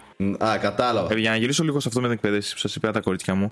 Εγώ θέλω. Όχι. Να... ναι, ναι. θέλω παιδιά να τις έχω όταν μεγαλώσουν να έχουν μάθει τη γενική, τη γενική παιδεία και μετά από εκεί πέρα ό,τι θέλουν και ό,τι τους κάνει ευχαρίστηση να το, να το κάνουν. Έτσι κι αλλιώς δεν θα χρειάζεται να δουλέψουν ποτέ. Υπάρχει το πορτοφόλιο του μπαμπά που θα αφήσω. ναι, ναι, ναι, ναι, που έχει μπάμπα. Του μπαμπά που έχει μπάμπα και όχι μόνο. Το οποίο παιδιά απλά θα. και θα υπάρχει και ως όρος αυτό στη διαθήκη μου. Δεν θα μπορούν να το κάνουν τίποτα γιατί θεωρώ ότι είμαι καλύτερε από αυτές σε αυτό το κομμάτι. Εκτός αν με διαψεύσουν, έχουν περιθώριο ε, στη ζωή τους. Ε, αν μέχρι να έχω κλείσει τα μάτια μου δεν με έχουν διαψεύσει, δεν θα μπορούν να το ακουμπήσει κανείς τους, ούτε μάλλον τα παιδιά τους. Και απλά θα υπάρχει και θα αυξάνεται και θα πληθαίνεται και θα τρώνε από αυτό. Δεν θα χρειαστεί να κοιτάξουν να γίνουν μηχανικοί οτιδήποτε άλλο. Αρκεί να φροντίσουν να είναι καλοί άνθρωποι και ανοιχτά μυαλά. Αυτό. Καλά, εντάξει. Πιστεύεις λοιπόν... όμως ότι οι εταιρείες, γιατί εσεί εταιρείες έχεις ε, ναι, επενδύσει, ναι, ναι, θα ναι. κρατηθούν στον αιώνα τα απαντά. Δηλαδή, η ιστορία δείχνει ότι ναι. πιο πολλές εταιρείες που είχαν πει στο SP500 έχουν εξαφανιστεί. Συμφωνώ. 100%. Γι' αυτό και όταν κλείσω τα μάτια μου, όλα θα πάνε σε SP500. Oh, εντάξει. Για παράδειγμα. Που δεν θα με νοιάζει μετά ποια εταιρεία θα είναι. Κατάλαβες. Δεν θα με δω να τα κάνω. Άρα, άρα μετά θάνατο δικό σου θα επιβεβαιωθεί ο Τσούνι, ρε. Τι, τι κάνεις εκεί πέρα; Παλεύουμε εδώ πέρα. Ποιος Τσούνι, ρε. Ο Warren Buffett. Μπράβο. Ο Τσούνι λέει. Ε, το βάλουμε στην ελληνική επικαιρότητα. δηλαδή από το παράδειγμα Warren Buffett και Τσούνι επέλεξε. Το βάλα, το βάλα για ελληνική τώρα επειδή έχουν διάλογο εκεί πέρα μεταξύ τους και είναι τα αντίπαλα δέοντα. Κατάλαβες. Stock picking και. Από κάπου, από κάπου τα παίρνει ο Πολύβιο, να πούμε και Δεν πήγαν καλά τα δωμάτια. Ε, κοίταξε. Ο Χρήστος καταρχάς, το είπα και στο τελευταίο live που ήσουν και εσύ και ο Χρήστος από κάτω στα σχολεία. Ναι, ναι. Ο Χρήστος προτείνει τα ETF. Τα ETF ναι, ναι. δεν είναι ο SP 500, είναι άλλο πράγμα. Ο Bagger που είμαι εγώ μαζί του, τέλος πάντων πολύ μεγάλη. Bagger δεν λέγεται. Ναι, ο Vanguard, ο ιδρυτή. Τέλος πάντων, ο Bogger, Bagger, δεν ξέρω πώς το προφέρουν. Ε, δεν προτείνει το EF, ε, τα ETF, προτείνει το SP 500. Τα ETF είναι σαν μετοχή που περικλεί άλλες μετοχές. Δεν είμαι εγώ υπέρ αυτού νου. Δεν παίρνω ε, τον ETF εγώ προσωπικά. Και του το είπα, το είπα live και μου έγραψε από κάτω, Ναι, αλλά στην Ελλάδα δεν έχουμε. Μην το προτείνεις τότε. Δεν με νοιάζει. Βρει κάτι άλλο. Ε, δεν με νοιάζει. Επίσης, το παράδειγμα του ίδιου του Τσούνη, να τον κράξουμε καθόλου λίγο από εδώ που μου δίνετε ευκαιρία. δεν χάνω ευκαιρία να ξέρετε να τον κράξω. Κοίταξε, επειδή θέλουμε να το φέρουμε στο μέλλον για καλεσμένο. ε, Μην πει πολλά. Όχι, θα έχει, θα έχει το βήμα να απαντήσει. Ναι. Ok, ok. Κοίταξε, ε, το πρόβλημα είναι να, τα έχει- να έχει έρθει πριν από μένα. Τώρα όμως θα έρθει μετά από μένα, μπορεί να με ταπώσει. θα έρθει προετοιμασμένος. Λοιπόν, το πρόβλημα είναι ότι σε όλο αυτό το κομμάτι ο, ο Τσούνης διαλέγει, για παράδειγμα. Ο, ο Τσούνης, παράδειγμα, έτσι, στο σοβαρά τώρα. Ο Χρήστος και ο κάθε άνθρωπος έχει διαλέξει ένα συγκεκριμένο sector της οικονομίας να κάνει business, να κάνει επιχειρήσεις. Άρα είναι full ε, μη διασπορά, είναι full ε, εξειδικευμένο μόνο σε ένα sector, σε ένα τομέα και επίσης έχει τρομερό ρίσκο.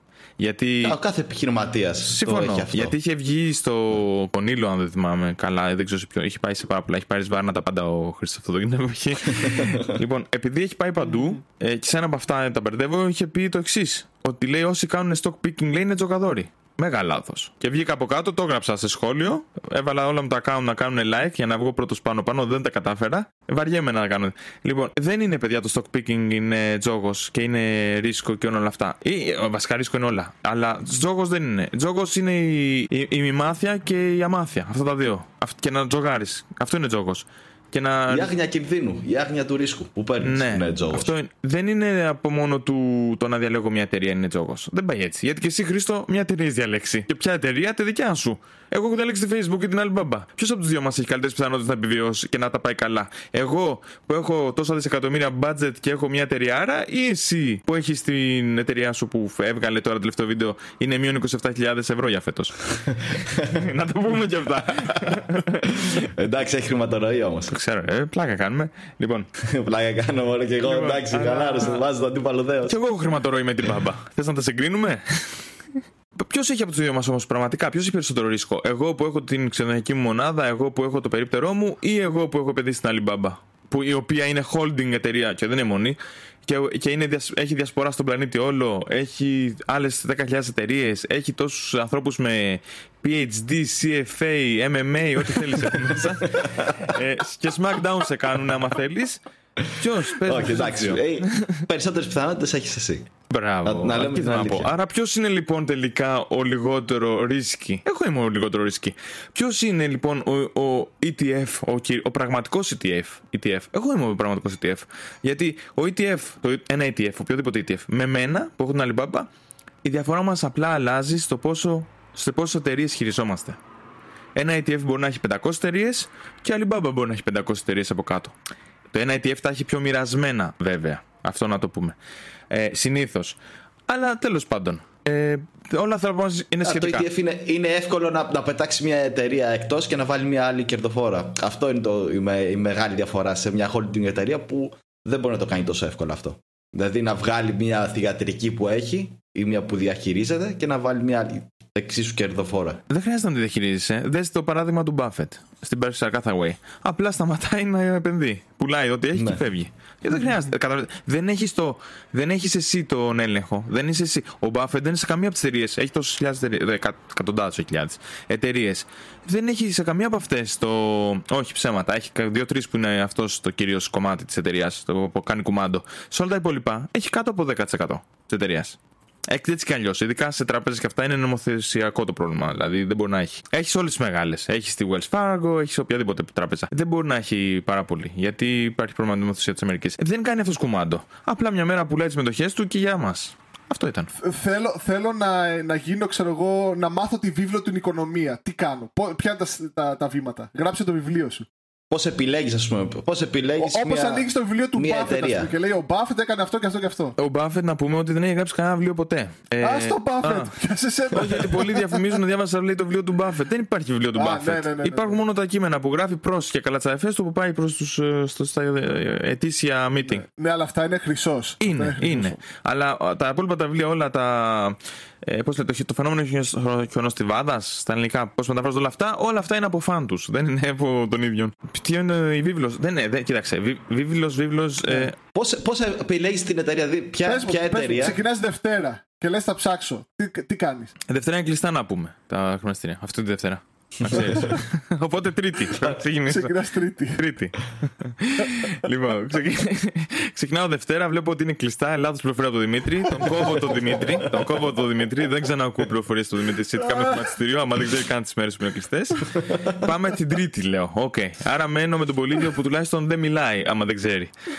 Και συνεχίζω. Πάμε λοιπόν την Τρίτη και μπαίνω στο χρηματιστήριο. Βλέπω, ανοίγω, ας πούμε, ένα Yahoo. Δεν είναι οποιοδήποτε site, δεν έχει σημασία. Ανοίγω το, το Yahoo Finance. Υποτίθεται ότι έχεις μια άλφα γνώση, έτσι. Δεν ξεκινάμε ξυπόλυτοι. Καλά, ναι, βέβαια. Όχι, ξεβράκωτοι. ναι, ναι. Με τη Ναι, γνώση ναι, σου. ναι, Με τη Τη γνώση γνώση σου. μου. Μιλάμε τώρα σαν Δεν- Νίκος δεν σημερινό μπέρδευε, Νίκος. ναι. Ναι, ναι, ναι. Ακριβώς, ακριβώς. Ωραία. Μπαίνω μέσα, ξέρω ότι. Α, σας σημαίνει ο Νίκο.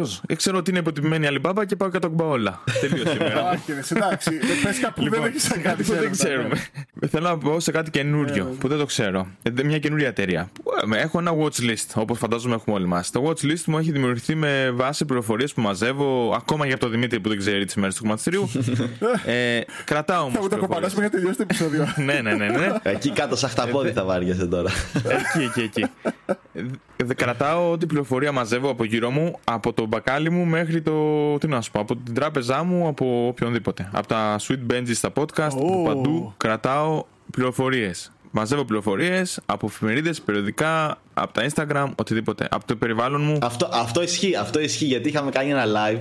Είχαμε κάνει ένα live και είχαμε αναφέρει ρε παιδάκι μου εταιρείες και είχα πει εγώ για τη Shell. Και μετά από ξέρω εγώ τρει-τέσσερι μέρες μου στείλε βράδυ, ήταν και Σάββατο, είχα βγει έξω, ρε, ρε Νίκο και εσύ. Μου στείλε στο, στο Instagram και άρχισε, Μία το βράδυ. Ναι, άρχισε να μου λέει γιατί, γιατί Shell ξέρεις κάτι, το κοίταξε και από εδώ. Δηλαδή το κρατάει και το επεξεργάζεται. ό,τι του κάνει έτσι τον ε, τριγκάρι. Ο Πολύβιος είχε πει κάτι για τη Shell και του είχα πει ότι η Shell κάποια στιγμή, δεν έχει σημασία, για μερικές ώρες, δεν θυμάμαι για πόσο, για μια-δύο μέρες, είχε φτάσει παιδιά να δίνει πάνω από 10%, 14% αν θυμάμαι καλά, 12 με 14. Και ο Πολύβιος στο live λέει. Απόδοση όχι, μερίσματος, Ναι, ναι. μερίσματος. Λέει ο Πολύβιος στο live, υπάρχει αυτό Πολύβιο, θα σου χτυπήσω κάποια στιγμή, θα βγει και για σένα expose, ότι όχι, λέει 5%. Όχι, ρε Πολύβιο, του λέει όχι πάνω από 10. Τέλος πάντων, ε, υπήρχε όντως και έχει δίκιο ο Πολύβιος δεν το έπιασε γιατί ήταν λίγο διάστημα. Εγώ λοιπόν, επειδή έχω watchlist και τη Shell και επειδή ήμουν απενδυμένος και στη Shell κάποια στιγμή, γιατί το, ο άνθρωπος εξελίσσεται. Και εξελίσσεται το μυαλό μας, εξελίσσεται και η επενδυτική μας τέλο πάντων στρατηγική, θεωρώ. Το να είσαι κολλημένος κάπου και να πεις Α, εγώ είμαι αυτό και τίποτα άλλο, είναι λάθος. Ε, δεν πρέπει να είσαι, θα σπάσεις. Πρέπει να είσαι ευλίγιστο. Όπου σε πάει λίγο να, να, να μπορείς να ακολουθάς τον αέρα και να επιβιώνεις. Να είσαι λίγο χαμελέοντα. Να είσαι αλκιβιάδη. Γιατί έτσι ξεκίνησε το επεισόδιο. Να είσαι λίγο αλκιβιάδη. Γι' αυτό σας είπα ότι εγώ είμαι αλκιβιάδη. Και το λέω σοβαρά σε οτιδήποτε ζωή μου. Δεν, δεν προσπαθώ να είμαι ακούνητος. Δέχομαι όλες τις απόψεις. Έχω πολύ ισχυρή γνώμη, αλλά δεν είμαι ξεροκέφαλος. Προσπαθώ να ακούσω και άμα έχεις δίκιο, με πείσει, 100% θα έρθω μαζί σου. Ξεκίνησα τέλος πάντων και βλέπεις, ας πούμε, τη Shell. Την έχω στα, στο watch list μου. Επειδή ξέρω, έχω ακούσει ότι είναι καλή εταιρεία. Okay. Και επειδή έχω έτσι και αλλιώς watch list με πάρα πολλούς sector. Μέσα σε αυτά έχω και κομμάτι που είναι όλες οι εταιρείες ενέργειας. Energy, πετρέλαια κτλ. Τα έχω σε ξέρεις, κατα... ξεχωριστές βαθμίδες. Ε, ποια πλατφόρμα, τι εργαλείο χρησιμοποιείς; Ε, μολύβι και χαρτί λέγεται. Ε, γράφεις κανονικά κάτω στο χαρτί της εταιρείας. Ε, ε, πιο παλιά είχα ένα μπλοκάκι που τα έγραφα. Αυτές που ήθελα. Oh, old fashion, μου αρέσει, οκ. Ναι, έτσι ξεκίνησε. Εγώ το κάνω αυτό στις τώρα αναλύσεις. Ότι, δεν- ότι διαβάζω και μου αρέσει, το κρατάω Μπράβο. σημειωμένο. Έχω φτιάξει έχω ένα τετραδιάκι, γράφω πάνω-πάνω την εταιρεία και από κάτω γράφω όλες τις πληροφορίες που μαζεύω. Πια βέβαια, επειδή έχω, γι- γίνομαι όλο και πιο passive σε αυτό που κάνω και πραγματικά δεν με αφορά, γιατί πια ξέρεις, έχω καταλήξει κάπου και μπορεί λίγο να lay back και να πάει μόνο του. Πια δεν το κάνω έτσι. Πια ανοίγω ένα Yahoo Finance που είναι το basic basic. Τα έχω βάλει εκεί σε διαφορετικούς τίτλους, διαφορετικά πορτοφόλιος και τα έχω εκεί. Δεν κάθομαι πια να κάνω. Γιατί πατάς 2-3 κλικ και στα βγάζει με τη σειρά ποιο είναι χειρότερο φέτος, ποιο πήγε καλύτερο σήμερα, ποιο είχε τη μεγαλύτερη πτώση σε χρήμα, σε ποσοστό κτλ. Ε, Επίσης, πια παιδιά δεν κάθομαι ας πούμε, να κάνω όπως έκανα παλαιότερα που έκτισα το πορτοφόλιό μου, να κάθομαι καθημερινά να ψάχνω ποια εταιρεία ας πούμε, τι έκανε τι. Ποια ξέρω που θέλω να κινηθώ και ποιες θέλω να κοιτάξω. Κάποιες απλά δεν να ασχολούμαι. Σε κάποιο sector τα έχω αποκλείσει. Εντάξει, γιατί έχεις αποκτήσει την εμπειρία τη- και το... Ναι, ναι, ναι. έχεις βάλει τα κριτήριά σου κατευθείαν. Ναι, ναι. Οπότε θα έχεις ξεχωρίσει πιο εύκολα. Ακριβώς. Ωραία, οπότε πάμε τώρα σε κάτι. και- Σε κάτι. Αρχίζεις. Ναι, ανοίγω τέλος πάντων. Το... Ανοίγω ας πούμε, σήμερα το τέτοιο και θέλω, θέλω να πρέπει να ανοίξω μια καινούργια θέση σε κάτι. Που μου έκανε, άκουσα CNBC και άκουσα κάτι. Πήρε κάτι πέρα το μάτι μου. Ε, ή το αυτί μου. Ε, Τέλος πάντων, μπήκα. Καχάς, σε αυτό το κομμάτι είπαμε παίζεις ρόλο όλο το περιβάλλον σου. Έτσι. Μπορεί να είναι ακόμα και η καθημερινή ζωή που είναι πάρα πολύ βασικό. Και μάλιστα ο, ο Λίντς, που ξέρω ότι αρέσει και στον Πολύβιο, δεν ξέρω για σένα Δημήτρη. Ναι, ναι, ναι. Για μένα μου αρέσει πάρα, πάρα πολύ ο Πίτερ Λίντς. Γιατί είμαι 100% μαζί του στο κομμάτι ότι πρέ- όσο πιο απλό μπορείτε, μπορείτε να το έχετε απλό τις επενδύσεις σας. Και μπο- είναι, ο κάθε ένας από εμάς έχει ένα, ένα, ένα συν που μπορεί να μην έχει ο καλύτερος ε, άνθρωπος που ζει μέσα στη Wall Street όλη μέρα και αναπνέει. Έχει πει και το θεϊκό, δηλαδή λέει αν δεν είναι βαρετή, αν δεν θεωρείτε βαρετή την επένδυση, κάτι, κάτι, κάνετε κάτι λάθος. Ναι, το λέει αυτό. Αυτό παλεύω να το καταφέρω. Γιατί εντάξει, εμένα είναι και χόμπι και πάθος μου το, το χρήμα. Εντάξει, και αυτό δεν, δεν το λέει σε τέτοιο επίπεδο. Το λέει ότι να μην έχεις το άγχος κάθε μέρα τι γίνεται. Ναι. Αυτό. Δεν το έχω αυτό, Ναι, ναι. ευτυχώς. Παρόλο που μπορεί να κλείσει ένα πασ... να μας, τουλάχιστον να μας πετάξουν έξω από τα λοιπά και θα έπρεπε να έχω το άγχος. δεν το έχω. δεν το έχω για κάποιο περίεργο λόγο. Ξέρετε τι, η επένδυση και όπως όλα ζωή, τελικά υπάρχει και η διέστηση και ένστικτο και guts και όλα, παιδιά. Γιατί το συνέστημα παίζει πολύ ρόλο. Αν κάτι δεν το πιστεύει πάρα πολύ, δεν το πιστεύεις όπως εγώ πιστεύω, ας πούμε, την άλλη μπαμπά. Αν δεν το πιστεύεις πολύ, είναι πάρα πολύ εύκολο στην πρώτη στραβή να το πουλήσεις και να γίνεις, ας πούμε, στην πρώτη κόκκινη μέρα να τα πετάξεις όλα. Ε, δεν έχω, ρε παιδί μου, την πεποίθηση. Δεν, άμα δεν έχεις την πεποίθηση για κάποια εταιρεία, δεν μπορείς να είσαι σε αυτήν επενδυμένος, παιδιά. Δεν μπορείς. Αν δεν την πιστεύεις, ναι, αυτό. Αν δεν την πιστεύεις εσύ, πώς να την επενδύσεις; Αυτό. Ακριβώς. Και αν δεν την πιστεύεις εσύ που είσαι επενδυμένος, αυτό είναι άλλο κομμάτι πάλι, στο κομμάτι το πώς πουλάμε μια εταιρεία. Αν δεν είσαι εσύ την πεποίθηση, γιατί να την κρατήσει. δηλαδή, πώς θα την κρατήσεις και επίσης πώς περιμένεις εσύ που έχεις ήδη εκεί τα χρήματά σου και την έχεις ψάξει και, και, και την εμπιστεύεσαι και έχεις συνεργαστεί εντός εικοσ μαζί τους και έχεις γίνει ιδιοκτήτης εταιρείας, πώς περιμένεις να έχει την πεποίθηση ένας καινούριος που, δεν, που είναι και άσχετος, περνάει απ' έξω και εσύ δεν πιστεύεις στην εταιρεία που είσαι μέσα. Και περιμένεις ο καινούριος να περνάει απ' έξω και να εμπιστευτεί. Εδώ δεν εμπιστεύεις εσύ που είσαι εκεί ήδη. Καταλαβες. Και εκεί καταλήγουμε και στο πώς πουλάς μια εταιρεία. Ότι πώς περιμένεις όταν εσύ ο ίδιος λες, παιδιά, αυτή η εταιρεία έχει πάει 250 ευρώ η μετοχή της, δεν βάζω άλλο. Γιατί είναι πολύ ακριβή, θεωρώ. Μα πολλοί λένε ότι άμα θεωρείς ότι είναι πολύ ακριβή, τότε άμα εσύ το θεωρείς αυτό, που την πιστεύεις κιόλας, ο καινούριος επενδυτής γιατί να θεωρεί ότι είναι ευθύνη και να έρθει να την πάρει και να μπει; Άρα, μήπως είναι, είναι ε, ώρα να πουλήσεις όταν σε κάτι θεωρείς ότι ο ίδιος ότι είναι ακριβή. Δεν θα πρέπει να θεωρεί και ο άλλος, ο, και- ο τρίτος, ότι είναι ακριβή; Γιατί εμείς εμείς είμαστε ο μέσος όρος. Κατάλαβα. Πάντα. Ναι, ναι, πολύ σωστό. Εκτός αν περιμένεις, ρε παιδάκι μου, ότι στο μέλλον το growth που θα έχει ανταποκρίνεται σε αυτή την τιμή. Κατάλαβες εκεί πέρα. Ε, τότε δεν θεωρείς ότι είναι ακριβή. Ε, τότε δεν αυτό. Τότε πρέπει να πάρεις κι άλλο τώρα που προλαβαίνεις. είναι ευκαιρία. Ναι, εξαρτάται, ναι, εξαρτάται με ποια κριτήρια. Δηλαδή, αν το βάλεις με τις τωρινές οικονομικές καταστάσεις, μπορεί να σου φαίνεται ακριβή, αλλά σε πέντε χρόνια να μην είναι. Δηλαδή, είναι και ο, και ο ορίζοντας που το βλέπεις. Ναι. Ε, κοιτάω πάρα πολύ. Όπως έλεγε ο Πίτερ Λίντς, κοιτάω γύρω μου, κοιτάω να δω τι γίνεται. Εγώ, να όσους δεν ξέρουν, γιατί πολλοί δεν ξέρουν, ασχολούμαι πάρα πολύ και με τον τομέα. Το, δηλαδή, δουλεύω, είναι η εργασία μου και αυτό και ως εταιρεία δικιά μου, αλλά και ως και ως υπάλληλος έχω περάσει. Εγώ δεν το ξέρει νομίζω κανείς ποτέ αυτό για μένα. Όταν ήρθα στη Σουηδία, πέρα από γνώσεις οικονομικών, δεν είχα όμως γνώσεις όλα τα υπολείπων. Δεν είχα γνώσεις της γλώσσας σουηδικής, δεν είχα, δεν είχα πολλά. Και όταν ήρθα εδώ, προσπαθούσα, ας πούμε, η πρώτη δουλειά που ήθελα να κάνω ήταν να μπω να δουλέψω κάτι οτιδήποτε. Κάτι να βρεις για να βγάζεις μεροκαμάτο να επιβιώσει μέχρι να καταφέρεις κάτι άλλο. Και παντού μου λέγανε ότι όχι πρέπει να ξέρεις Σουηδικά. Λάτζα, όχι πρέπει να ξέρεις Σουηδικά. Εντάξει είναι η πρώτη μετά τους αγγλόφωνους λαούς είναι η πρώτη σε αγγλικά στον πλανήτη η Σουηδοί. Οπότε θέλει αγγλικά. Οπότε δεν μπορούσα να πάω να, σου να δουλέψω κατευθείαν στην εταιρεία. Συν ότι συχαίνομαι να δουλεύω στι εταιρείες να είμαι στο γραφείο όλη μέρα και όλα αυτά. Το έχω κάνει για λίγο, δεν το μπορώ. Οπότε έπρεπε κάτι να κάνω τέλος πάντων. Και τι μπορούσα να κάνω, άνοιξα το δικό τους τον ΑΕΔ τον αντίστοιχο και έβλε- ε, είδα τι αλλήψει έχουν στην αγορά τους. Στην έλλειψη της αγοράς που έχουν στα αυτά τα επαγγέλματα, ας πούμε, ζητούσαν γιατρό. Ε, δεν πρόλαβα να γίνω γιατρός. δεν γινόταν. Έπρεπε να διαλέξω κάτι πιο easy και απτό για μένα. Και γρήγορο σε, σε διάστημα. Ούτε υδραυλικός, ούτε τίποτα από αυτά που έχουν ζήτηση. Δεν μπορούσα. Και βρήκα ανάμεσα εκεί πέρα που για εδώ να πούμε ότι για να το κάνεις κάτι αντίστοιχο θέλει μήνες, μήνες και περίπου 30.000 ευρώ για να πάρεις τα επαγγελματικά- επαγγελματικά διπλώματα οδήγησης. Στην Ελλάδα θέλεις max 3.000 ευρώ για να τα πάρεις όλα και Τέλος πάντων και με λίγη βοήθεια κιόλας. Μπορεί να τα πάρεις σε μια-δύο εβδομάδες να σου έρθουν σπίτι. λοιπόν, οπότε λέω τι μπορώ να κάνω, μπορώ να κάνω αυτό. Λοιπόν, έκατσα και πήρα όλα τα επαγγελματικά διπλώματα. Και έγινα επαγγελματίας οδηγός. Και άρχισα να οδηγώ ταλίκε, ρημουλκούμενα, ό,τι θέλετε, λεωφορεία τα πάντα. Και εκ των υστέρων μετά, επειδή είδα ότι υπάρχει πάρα πολύ ζήτηση, πάρα πολλή δουλειά και υπήρχαν πάρα πολλά παιδιά από Βαλκάνια, γενικά Αλβανία, ε, Βουλγαρία, Ελλάδα κτλ. Ερχόντουσαν στη Σουηδία μετά από μένα, ζητούσαν να μπουν στο χώρο εργασίας ε, τέτοιου είδους φορτηγά κτλ. Δεν είχαν τη γλώσσα, δεν τους έπαιρνε κανείς. Και λέω, Α, ωραία, υπάρχει τόσο πολύ προσωπικό που δεν βρίσκει όμως ανταπόκριση, μπορεί να δουλέψουν για μένα. και τους προσλάβανα εγώ εντός σε εταιρεία που ίδρυσα εκ των υστέρων. Έρθετε, ελάτε, δουλέψτε μαζί μου. Ε, θα είμαι εγώ μεταφραστής σου, θα είμαι εγώ τα πάντα για σένα. Πάρε με δύο ώρα το βράδυ, βάλε με ανοιχτή ακρόαση να μιλάω. Ε, και έτσι ξεκίνησε και οπότε θέλω να σου πω ότι έχω ασχοληθεί με τον τομέα το πάρα πολύ των μετακινήσεων μεταφορών. Από οποιοδήποτε κομμάτι. Είτε σαν υπάλληλος, είτε σαν uh, ιδιοκτήτης εταιρείας. Καλά, εντάξει, το μεταξύ φοβερή ε, ιστορία. Μ' άρεσε όπως ε, όπως πήγε. το, ναι, ναι, το σκεπτικό ναι, για να δημιουργηθεί μια εταιρεία. Ναι, ναι, ναι, ναι, ναι, έτσι παιδιά ακριβώς. Σου δίνω και... Αυτό το κομμάτι λοιπόν. ε, για... Α, εντάξει να πω ότι δεν έχω φορτικά και λεωφορεία και τέτοια. Έχω μόνο τους οδηγούς. Παρέχω μόνο την υπηρεσία. Και παίρνω από τον κάθε οδηγό ένα ευρώ με την ώρα. Καταλαβαίνετε. Τον νοικιάζω εγώ και σε άλλες εταιρείες. Δηλαδή, μου ζητάει ο άλλος, θέλω σήμερα οδηγό. Έχει το φορτηγό αυτό, η εταιρεία αυτή φορτωμένο, δεν έχει οδηγό. Άρρωσε ο οδηγός του. Στέλνω εγώ τον τάκι. Τάκι, I don't speak Swedish. Δεν πειράζει, τάκι, θα μιλήσω εγώ. Πήγαινε εκεί, πάρ το κινητό σου φορτισμένο, βάλε με ανοιχτή ακρόαση. I do the speaking, you do the driving. Και ας εννοηθώ εγώ για όλα. Και. και σε... Όπου, ρε, έχεις κάνει το αυτόματο σύστημα οδήγησης πριν το Musk. ναι, ναι, ναι. Ε, έχεις κάνει την Alibaba, φίλε. Έχεις κάνει την Alibaba των transportation. ναι. Ε, εν τω μεταξύ, παιδιά, να σα πω και αυτό. Ε, Πολλές φορές κάνω και το The Driving του Τάκη. Γιατί ο Τάκης δεν έχει οδηγήσει ποτέ ρημουλκούμενο. Γιατί. Να... ναι, γιατί.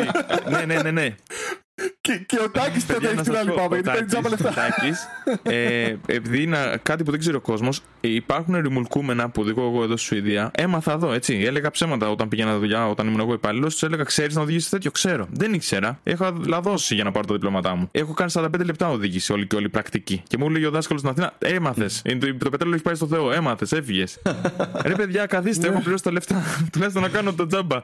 Όχι, έμαθες. Ήρθα εδώ και ήταν ένας πανικός παιδιά. Τέλος πάντων, πρώτο τρεις μήνες είχα χτυπήσει τρία-τέσσερα αμάξια. Oh. Ε, μάθαινα, μάθαινα πάνω στη δουλειά. Πραγματικά δεν ήξερα τίποτα. Με διώχναν από κάθε δουλειά. Έβγα, δούλευα τρεις μέρες, με διώχνανε ο επόμενος. Ξέρεις πώς δεν ξέρω. Ε, έμαθα με, με τρακάροντας ε, αμάξια Σουηδών. Ε, φορτηγά Σουηδικών εταιριών. Ο φόβος τη, τη Σουηδία, την οικονομία.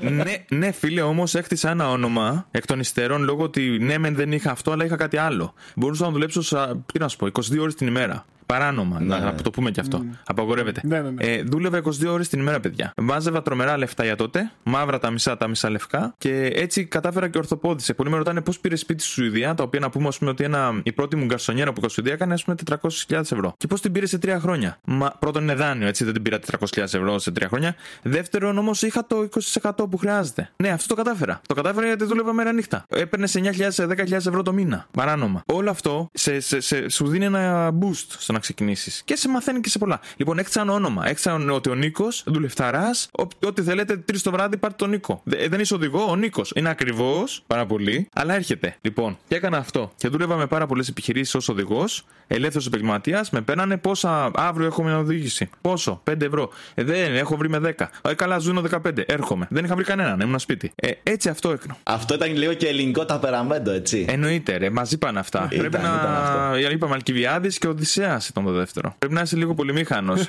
Δεν είναι. Πρέπει να κόβεις λίγο. Αυτό τώρα κατάφερα και το ανέπτυξα. Και τι έγινε, παιδιά, με τον Τάκη; Ότι ο Τάκης όταν έρχονταν εδώ, επειδή δεν είχε δημιουργήσει ποτέ. Αυτά τα ρημουλκούμενα εδώ τα 30 μέτρα δεν υπάρχουν στην υπόλοιπη Ευρώπη. Υπάρχουν μόνο Σκανδιναβία και στην Ολλανδία. Μόνο εκεί κυκλοφορούν. Λόγω μέτρων, πόσο μεγάλα είναι. Οπότε ο Τάκης που έχει οδηγήσει στην Ελλάδα ρημουλκούμενο δεν έχει οδηγήσει αυτό που εγώ οδηγώ εγώ. Με 8 άξονες για παράδειγμα. Εγώ ουσιαστικά είναι το τριπλό ρημουλκούμενο σε εμάς. Ε, κατά μια άποψη. Λοιπόν, όταν έρχομαι εδώ πέρα, ο Τάκης μου λέγε ναι, ξέρω. Όμως ο Τάκης δεν ήξερε. Και όταν λέγω στην εταιρεία ότι ναι, έχω οδηγό να σου στείλω, μου λέγε Α, δεν θέλω τον Τάκη, θέλω εσένα, τον Νίκο. Εμένα δεν με είχαν δει ποτέ σαν πρόσωπο. Καλά, θα έρθω εγώ. Πήγαινε λοιπόν ο Τάκης και λέγε Γεια σας, είμαι ο Νίκος έπαιρνε τα κλειδιά και οδηγούσε. Έτσι γινόταν η δουλειά τις πρώτες μέρες. Εμφανιζόταν ο Νίκος και ο Τάκης περίμενε στη γωνία, έβγαζα από την εταιρεία εγώ το φορτηγό, του δίνα τα κλειδιά του Τάκη, του λίγα πήγαινε και τα λέμε το βράδυ να ξανάρθω να το ξαναπαρκάρω. Ε, γινόταν και αυτό. Γιατί ο Τάκης στην ευθεία, παιδιά, να ξέρετε ότι όλοι μπορείτε να το οδηγήσετε. Και η ΟΤΑΧΗ να έχετε μόνο δίπλωμα, στο παρκάρισμα είναι το πρόβλημα. ναι, στο, στο να ξεφορτώνετε κτλ. Οπότε ο Νίκος δούλευε αυτό.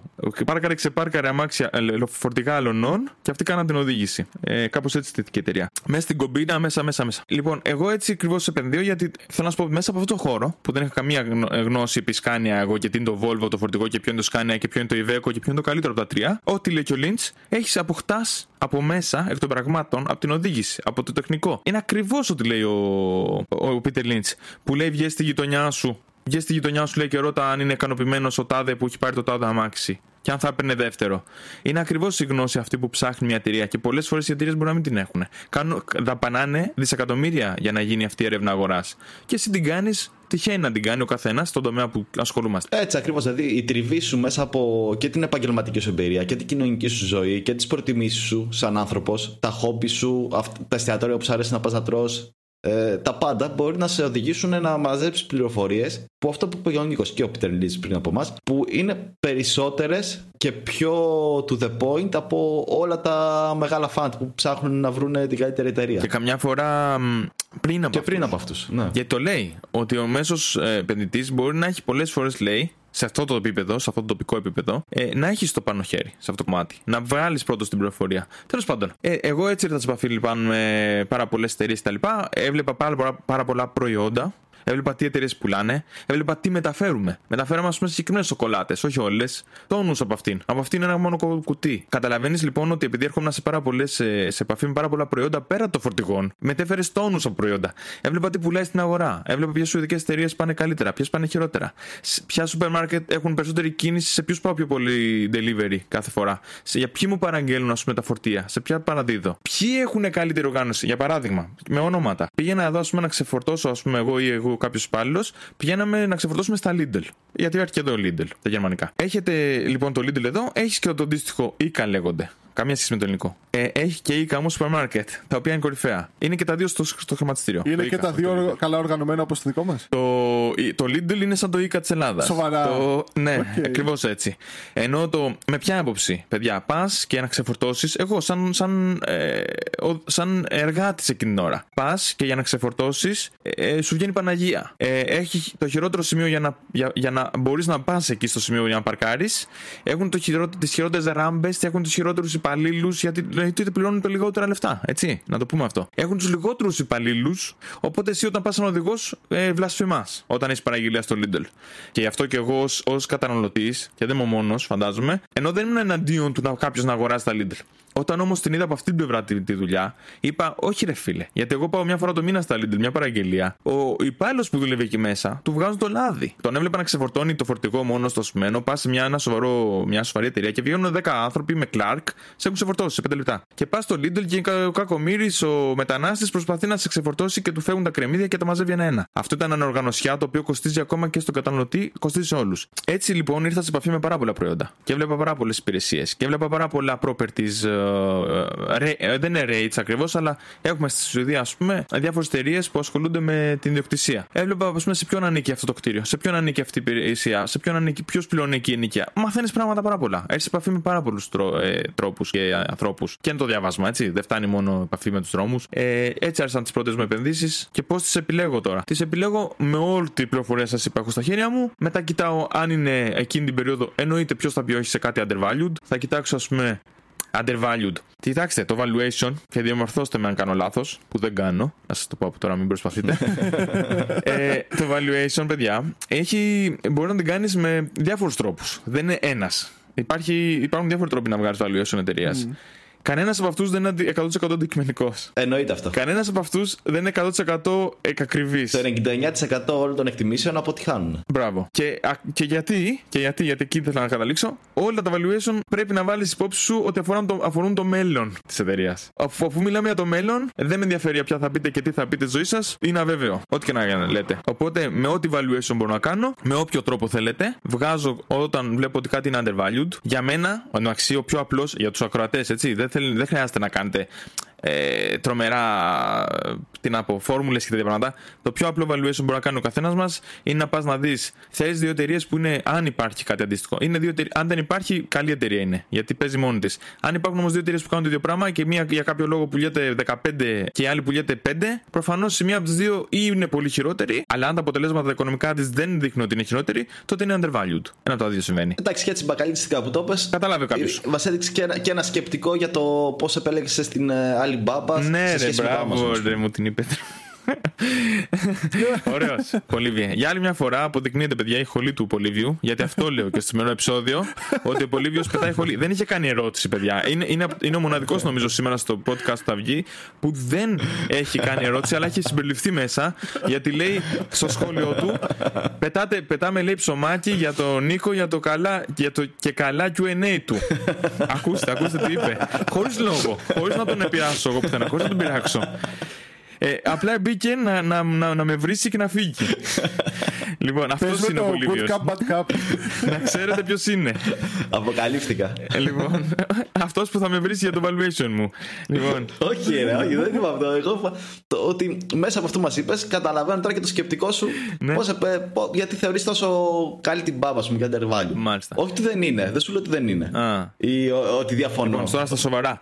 Ε, ε, έτσι ξεκινάει. Βλέπω κάτι είναι evaluated σωστά ή όχι, κατά τη γνώμη μου. Πολλές φορές, παιδιά, δεν έχω πρόβλημα να πληρώσω κάτι ακριβό. Αν θεωρώ ότι αξίζει ακόμα ακριβότερα. Για παράδειγμα, λένε πάρα πολύ για την Tesla. Ότι η Tesla είναι overvalued. Ο Πολύβιος, ας πούμε, πιστεύει ότι είναι 200 ευρώ fair value. Μπράβο του. Να περιμένεις στην ουρά, όταν πάει 200 ευρώ, να πάρει πρώτος. Ε, εγώ θα πάρω στα 500, δεν με πειράζει. Παιδιά, στο παιχνίδι του χρήματος δεν κοιτάμε μόνο το, το, το καθαρό valuation, το τι βγάζουμε στα χαρτιά. Κοιτάμε και το τι γίνεται στην κοινωνία. Αν όλοι οι investors το πιστεύουν πάρα πολύ και υπάρχει αυτό το hype για αυτήν την εταιρεία και το αγοράζουν. Εγώ στη Σουηδία που ζω έβλεπα ότι τα Tesla άρχισαν να γίνονται ψωμοτήρι. Πραγματικά. Ε, το Tesla υπάρχει φοβερό. Καταρχάς θα βγει IPO, εδώ- IPO εδώ πέρα και καινούρια εταιρεία. Η Polestar λέγεται, αν δεν κάνω λάθος. Είναι μια- μια θηγατρική της Volvo, όμως θα βγει μόνη της. Σύντομα. Άντε, το μάθατε. Αυτή έχει βανάκια, έχει. Τι έχει αυτή; Τι έχει; Τι αυτοκίνητα βγάζει αυτή; Ε, ηλεκτρικά αυτοκίνητα. Μοιάζουν σε φάση muscle cars. Σε- Και καλά, δεν μοιάζουν muscle cars. Αλλά δεν είναι αυτό το, α, α, το άκομψο της Tesla που δεν μου άρεσε εμένα προσωπικά. Καλά, γενικά τα σουηδικά η Volvo ας πούμε έχει έτσι βαρύ, δίνει, δίνει βάρος. Έχει πιο ογκώδη. Μπράβο. Τα οποία βέβαια να πούμε ότι δεν είναι πια σουηδικά. Είναι κινέζικα. Τα Volvo.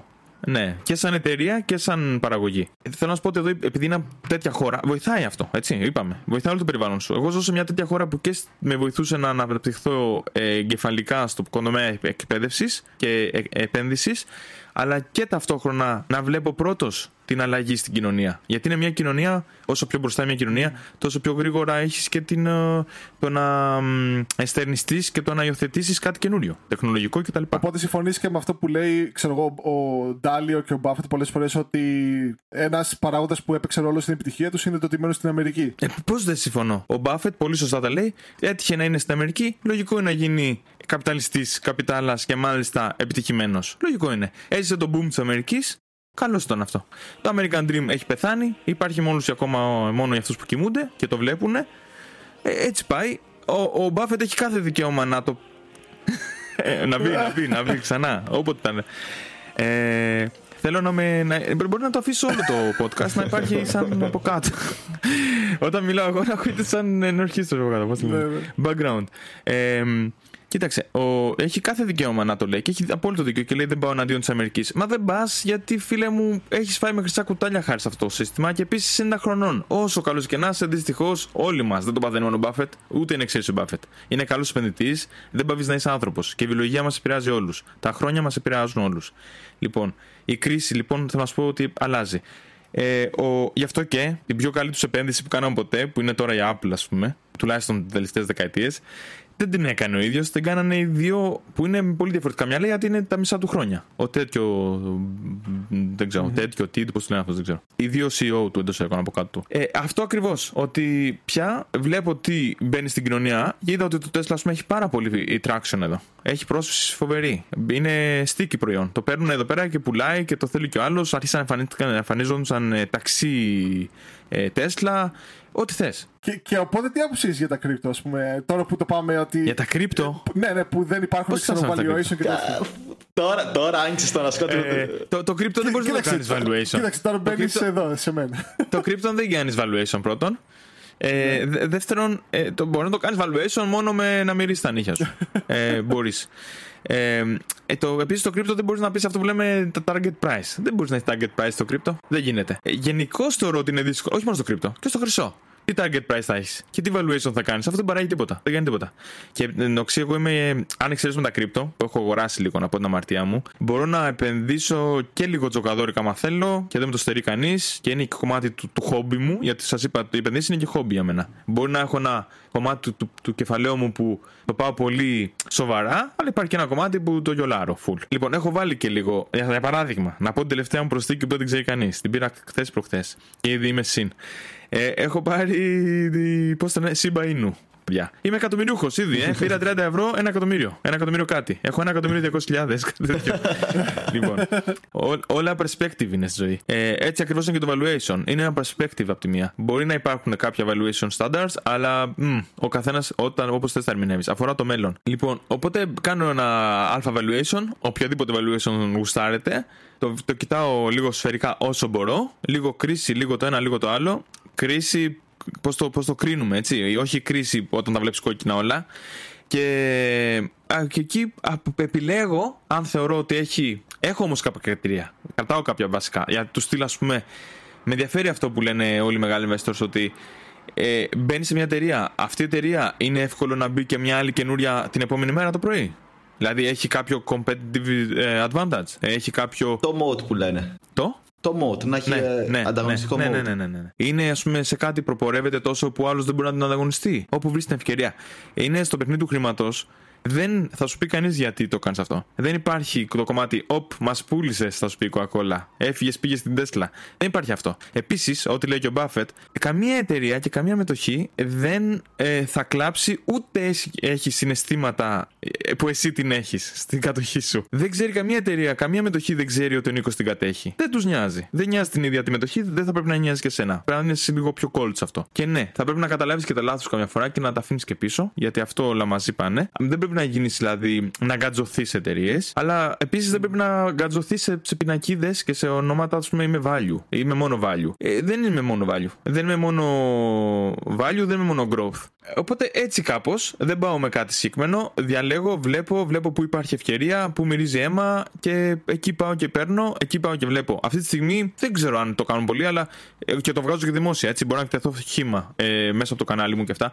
Εγώ, παιδιά, την άλλη μπαμπά κάθε μέρα έπεφτε κι άλλο κι άλλο κι άλλο. Είχαμε φτάσει σε 130 κάτι τώρα τελευταίε μέρες. Και την προτείνω από τα 300 κάτι, να ξέρετε. Δεν την προτείνω τώρα. Την προτείνω από τα 300 κάτι. Γιατί στα 300. Και δείξει ότι συνέχεια αγοράζεις κιόλας. Δηλαδή και στο αυτό, Instagram ε, το έχεις ανεβάσει. Αυτό λέω την προτείνω. Ότι εγώ ίδιος την αγοράζω. Δεν την προτείνω. Δεν είμαι οικονομικός ε, επενδυτής και σύμβουλος και όλα αυτά που λέτε. Την προτείνω μέσα από το παράδειγμά μου, λέω. Ότι εγώ ίδιος την, ε, την, την, την, τη δείχνω προς τα έξω. Ότι κοίτα τι κάνω εγώ. Και μπορεί να εκτεθώ. Και αυτό θα μου στοιχήσει μόνο οικονομικά στο σπίτι μου. Θα μου στοιχήσει και στο κομμάτι του YouTube που ναι, δεν έχω καμιά καριέρα. Αλλά αυτοί οι χίλια σιγά σιγά subscriber που, που χτίζω, μέχρι να βγει αυτό το επεισόδιο θα έχω φτάσει, ελπίζω. Τους έχω χτίσει με αίμα και μου έχουν βγει τα μάτια. Σήμερα έκανα μοντάζ μέχρι τις 5 το πρωί για να βγει το επεισόδιο. Λοιπόν, οπότε δεν θέλω να πετάξω τίποτα. Ούτε θέλω να βγάλω λάθος το όνομά μου εκεί έξω. Ότι α, κοίτα, ο Νίκος που μας πρότεινε στην Alibaba εντός εικόν με το παράδειγμά του και η Alibaba φαλήρισε. Και ήταν κακή εταιρεία. Και αυτό σου δίνει και την αξιοπιστία στο, στο θεατή που σε βλέπει στο YouTube. Δηλαδή, άλλο να τα λες μόνο, να πεις εγώ μου αρέσει αυτό, μου αρέσει αυτό, και άλλο να λες ότι εγώ μπαίνω, δηλαδή πάω, ποντάρω εκεί που είναι το στόμα μου, που λένε και οι. Ναι, ναι, ναι. Put my money where my mouth is. Yes. Ε, έτσι ακριβώς θεωρώ ότι είναι κοψοχρονιά στα 130 δολάρια. Και αποδείχτηκε 139 σε δύο μέρες. Και είπα ακριβώς αυτό σε ένα επεισόδιο. Ότι το 10 και 15% που χάνει ανά μέρα, ξέρω εγώ, έχανε 2-3%. 10 και 15% παιδιά, όχι μόνο για την μπάμπα, που τώρα έχει πέσει και το, το market cap της. Είναι σχετικά πιο μικρή εταιρεία. Ακόμα και για την Amazon μπορώ να σου πω, που είναι τεράστια εταιρεία σε, σε market cap. Και ακόμα και για αυτούς ένα 10% μπορεί να γίνει. Πέρυσι εκεί, άμα πάει BlackRock, ας πούμε, με 9-3 εφάλαιο και πάει και επενδύσει ένα σοβαρό ποσό, θα δεις ένα ας πούμε 10% στην, ε, σε, σε μέρα μιλάω έτσι, στην Amazon. Ναι, γίνεται αυτό. Οπότε μην φοβάστε τα 5 και 10 και 20% κάτω και πάνω στις εταιρείες αυτές. Γιατί είναι εταιρείες που ναι, ε, μπορούν να σου δώσουν και το πολύ κάτω και το πολύ πάνω. Έτσι κάπως επενδύω. Δεν ξέρω αν σας κάλυψα. Εντάξει, η μεταβλητότητα, η, η μεταβλητότητα είναι ο φίλος του επενδυτή όπως λένε. Και ο Warren Buffett το έχει πει. 100%. Όχι, είναι ο φίλος του trader. Και, το επενδυτή, και το επενδυτή. Γιατί στη μεταβλητότητα μπορείς να πετύχεις τις καλές τιμέ για να αγοράσεις. Σκέψου, Δημήτρη, σκέψου ότι να έχεις μια εταιρεία που δεν κουνιέται. Όπως είναι η Johnson Johnson πότε θα μπεις, όταν δεν κουνιέται ή όταν βγήκε το παράδειγμα πριν 2-3 χρόνια, πόσο έχει περάσει, δεν ξέρω, που την βγάλανε ως μία από τις περιπτώσεις. Που βγάλανε ότι είχε πρόβλημα τα baby talk τους, ας πούμε, ήταν καρκινογόνα γιατί είχαν μέσα ασβέστη. Ε, και έπεσε, ας πούμε, δεν θυμάμαι, 20% μέσα σε 2-3 μέρες. Ξέρεις τι είναι 20% για να έχεις Johnson Johnson; Ξέρεις πόσο πολύ ανέβηκε το ποσοστό σου στο μέρισμα που έμεινε έτσι, δεν, είναι, δεν έκοψε τίποτα. Παρέμεινε. Να πούμε ότι είναι, δεν είναι απλά αριστοκράτ, είναι νομίζω dividend king. Το... Ναι, ναι, ναι. Συνεχώς ανεβάζει. Ναι, είναι πάνω από 60 Και το χρόνια, ανεβάζει συνεχώς. Νομίζω. Κάθε χρόνο. Η Johnson Johnson. Ναι, ναι, ναι, ναι. Γιατί όλοι ξέρουν τα dividends aristocrats, αλλά υπάρχει και το dividend kings. Οπότε, αν υπάρχει αυτό που είπε ο Πολύβιος, αν υπάρχει μια μέρα ή μια περίοδος που υπάρχει. Πώς το είπαμε. Ε, μεταβλητότητα, volatility. Μεταβλητότητα, volatility, εκεί θα είναι ευκαιρία σου. Μπες με τα μπούνια. Εκεί που σας είπα πριν, μυρίζω αίμα. Βλέπω εκεί. Τι άλλαξε, πιστεύατε, πίστευα εγώ για ούτε για ένα δευτερόλεπτο δεν πίστεψα ότι θα κλείσει ή, ή θα πάθει κάτι η Johnson Johnson επειδή της βγάλανε ότι έχει κάτι προϊόν λάθος. Ότι ένα... Ναι, αυτό προποθέτει ναι. ότι ξέρεις την εταιρεία, ξέρεις ε, και τα βασικά οικονομικά της στοιχεία και πώς το λειτουργεί. Οπότε ναι, με αυτή, με αυτή την είδηση κατάλαβες ότι δεν άλλαξε κάτι σε όλο αυτό το, το σύστημα της εταιρείας. Οπότε ήταν ευκαιρία για σένα να πει. Ε, οπότε λογικό είναι εγώ τώρα που έπεσε σε Facebook ή οποιοδήποτε ήθελε να μπει στη Facebook να πάει να πάρει στη Facebook στα 330. Γιατί η Facebook είναι undervalued στα 330. Και αν δείτε τα της Funk, το PE, εντάξει, το PE, παιδιά, εγώ έχω πολλές ε, αμφιβολίες για το PE. Γενικά δεν είναι ακριβώς, ας πούμε, ε, το παίρνουμε de facto. Κάτι με χαμηλό, χαμηλό PE, άρα είναι ευκαιρία. Δεν πάει έτσι. Αλλά το PE, ας πούμε, στα Funk, γιατί είπαμε ότι κοιτάμε και λίγο με βάση το τι κάνουν οι υπόλοιποι στην αγορά ε, συγκρίνονται εταιρείες μεταξύ τους. Το PE της Facebook είναι ε, από τα FANG, ειδικά τώρα που πέσαν, θέλω να σου πω, είναι το πιο φθηνό από όλα. Είναι πολύ φθηνό, ναι. Σε σχέση με, με τους άλλους. Μπράβο, γι' αυτό που λέμε. Αλλά στο free cash flow λίγο μας τα χαλάει, πάει λίγο παραπάνω. Αλλά εντάξει. εντάξει. Επενδύει πολύ σε, σε καινοτομία και αυτά, γι' αυτό εκεί πέρα πάει λίγο παραπάνω. Εντάξει, ναι, δεν μπορείς να τα έχεις όλα. Δηλαδή, τι να πεις, όπως σας είπα πριν, τι να πει η Tesla, ας πούμε, για πει και τέτοια πράγματα. Αλλά τι να κάνουμε, αφού τα αγγυρώνει όλα και δεν πάει με βάση αυτά, τι να κάνουμε τώρα, παιδιά. Κάποια πράγματα να ξέρετε ότι είναι outdated, έτσι. Δηλαδή, λένε πολύ το intelligent investor είναι outdated ή δεν είναι outdated. Ε, θεωρώ ότι και τα δύο ισχύουν. Γιατί πολλά πράγματα μπορεί να κρατήσεις και κάποια πράγματα δεν πρέπει να κρατήσεις. Και μάλιστα έχουν στο Financial Greeks, παιδιά, στο κανάλι, έχουν τη σειρά την IPO του, που την κάνει ο Λουκάς. Του Λουκά, του Λουκά, ναι. ναι. Στο σημερινό podcast που θα βγει, δεν ξέρω αν θα με ρίξουν άκυρο και θα με κυνηγήσουν, γιατί έχω φάει κάτι, κάτι τέτοιες, κάτι παρατηρήσεις από την εταιρεία, να ξέρετε, και από το, και από το Τζούνι και από όλους. Με κυνηγάνε όλοι, να ξέρετε. Δεν θα πω για το λόγο. Αλλά ένα από αυτά που θα μου βάλουν χέρι, ας πούμε, στο σημερινό podcast, μάλλον, άμα το δούνε και το ακούσουν, το λέω ότι παιδιά, εγώ είμαι εναντίον των IPO. Εγώ θα πω αυτό πιστεύω. Ελπίζω ότι και ο Χρήστος και εσείς και εγώ στο κανάλι μου και όσοι με ακούνε, αλλά και ακόμα και μια εταιρεία που μου είναι χορηγός σε μένα ή θα γίνει μελλοντικά. Ε, ε welcome όποια. Α, με 100, με 100 subscribers ποιος θα σας ακούει; Πω, πω, πω. Κάτσε ρε. Μας έχει θάψει το podcast. Κάτσε ρε, κάτσε ρε. Μπορεί να ανεβούμε. Λοιπόν, άτε ρε, άτε γιάρε, κλείσουμε. Λοιπόν, χάρηκα που σε γνώρισα. Με 100 τώρα, έτσι. Όταν θα βγει το δικό μου, θα ποιος ξέρει ποιος θα φτάσετε. Λοιπόν, θα σας κάνω full hype. Το πήρε πίσω. Ξέρω ότι θα φτάσετε ψηλά, γιατί είναι γαμάτο το podcast. Σας είπα, εγώ σας άκουσα όλο. Ήταν πολύ ωραίο. Δημήτρη πρέπει να βρεις έναν άνθρωπο με γνώσεις, βέβαια. Πω, πω, πω, πω. Για να πουλάει, ρε παιδί. Ε, προσ... Προσφέρω το entertainment. Ρε. Προσφέρω το entertainment. Προσφέρεις, Είναι, είναι infotainment ο Λουκό Πολύβιο. Αν δούμε στα ε... δύσκολα, θα βάλουμε και κάμερα και θα πετάω. Ζογκλερικά. Κορίνες. Κορίνες και τέτοια να κάνουμε. Τι να κάνουμε. Όλα. Όλα για το καλό εδώ πέρα του podcast. Το φαντάστηκες; Το φαντάστηκα. Ε, στο κομμάτι παιδιά του IPO, εγώ είμαι αντίθετος γενικά. Αλλά δεν είναι δικά. Γενικά, ό,τι λέω, εγώ δεν τα φυτρώνω αυτά. Δεν βγαίνουν στο μυαλό μου ιδέες. Είναι ό,τι διαβάζω και ό,τι μορφώνομαι στη ζωή μου. Ε, είναι αντίθετος, δεν είμαι μόνο εγώ. Είναι αντίθετος ο Μπάφετ, είναι αντίθετος ε, ο Μπέντζαμιν βασικά. Ο Γκράχαμ ε, Μπέντζαμιν είναι αντίθετος. Δεν μπαίνουμε ε, σε οτιδήποτε IPO βλέπουμε και επίσης το IPO είναι πάρα πολύ, έχει τρομερό ρίσκο, παιδιά. την εταιρεία δεν μπορεί να την κάνεις valuation σωστά, η αγορά δεν ξέρεις πώς θα αντιδράσει, η τιμή που θα κάνουν. Γιατί ξέρετε, το πρώτο valuation το κάνει η ίδια εταιρεία. Έτσι. Δηλαδή, ζητάτε σε μένα να βγάλω εγώ μια τιμή για τον εαυτό μου. Την καλύτερη θα βγάλω. Ό, το καλύτερο μπορώ. Ναι, αλλά πηγαίνουν μετά σε επενδυτές και σε τέτοια, οπότε έχεις μια πρώτη επαφή με την αγορά. Οι οποίοι επενδυτές και τα λοιπά, πέρα από τους επενδυτές αυτό που λες, ότι σε οποιονδήποτε πα στη ζωή σου, είτε έχεις CFA, είτε είναι επενδυτής, είτε είναι ο τραπεζίτης σου, εάν αυτός έχει να βγάλει λεφτά από σένα, τότε σίγουρα η κρίση του θα επηρεαστεί και θα επηρεάσει ε, το ναι. τι αποτέλεσμα θα σου βγάλει. 100%. Κοίταξε, νομίζω ότι ο βασικός λόγος που κάνουμε το podcast, τουλάχιστον εγώ δεν ξέρω για σένα πολύ, καταρχήν είναι να γνωρίσεις άλλους ανθρώπους και είναι να, να καταλάβεις άλλες απόψεις και να τεστάρεις τις δικές σου γνώσεις. Οπότε. Οπότε θα αλλάξει παρουσιαστή. Προφανώς... Συμπαρουσιαστή. Νίκο, Νίκο μπε. Νίκο, έρχεσαι εδώ πέρα. Παιδιά, όποτε θέλετε για έξτρα δάκι είμαι μέσα, να ξέρετε. Έτσι μου αρέσουν πάρα πολύ αυτά. Ε, κοίταξε, Νίκο, σε αυτό το σημείο νομίζω ότι μας έχεις υπερκαλύψει αυτά που, είναι, που σου ζητήσαμε να μας επισημάνεις. Βασικά, μάθαμε όλο. Κάτσε, ρε, μόλις ξεκίνησα. έχω, έχω θέλω να πω. Είδαμε όλο, όλο Κάτσε, σκεφτό. ρε, Εμένα, Νίκο, εμένα μου κάτσε. άρεσε που ο Νίκος από, έβαλε από το βίωμά του πώς επιλέγει τις Ναι, ε, ναι, επενδύσεις. Δηλαδή, έδειξε όλη την πορεία και όλο το mindset που εγώ πάντα κοιτάω το mindset σε ένα επενδυτή. Ναι, ναι. Και Κοίταξε, αυτά εδώ πέρα είναι που δεν θα μάθεις σε βιβλίο, ρε. Φίλε. Ακριβώ. Αυτά Θα δεν θέλετε υπάρχουν να σε βγω να σας πω εδώ μόνο ας πούμε, τι λέει η τάδε σελίδα του τάδε βιβλίου. Μπορεί να πάνε να το δουν μόνος στο Ε, βιβλίο. μπορούν να Όσοι κατεβάσουν μ' ακούνε, audiobook, ρε φίλε. Μπράβο. μπράβο. Και είναι- Υπάρχει και είναι πείτε ένα links δωρεάν, θετικό. να Δείτε κανένα Και είναι βίντεο. ένα θετικό για το καθένα που λέει ότι εντάξει, επενδύσει τώρα είναι για άνθρωπους που ξέρουν. Όχι, φίλε, και εσύ ξέρεις στο τομέα σου και στο γύρω σου περιβάλλον μπορεί να καταλάβεις ποια ναι. εταιρεία είναι καλή και να πας να επενδύσεις. Ωραία, λοιπόν, ευχαριστούμε πολύ. Ευχαριστούμε πολύ, Νικό. Κάτω στην περιγραφή θα είναι όλα του, το κανάλι του και το Instagram.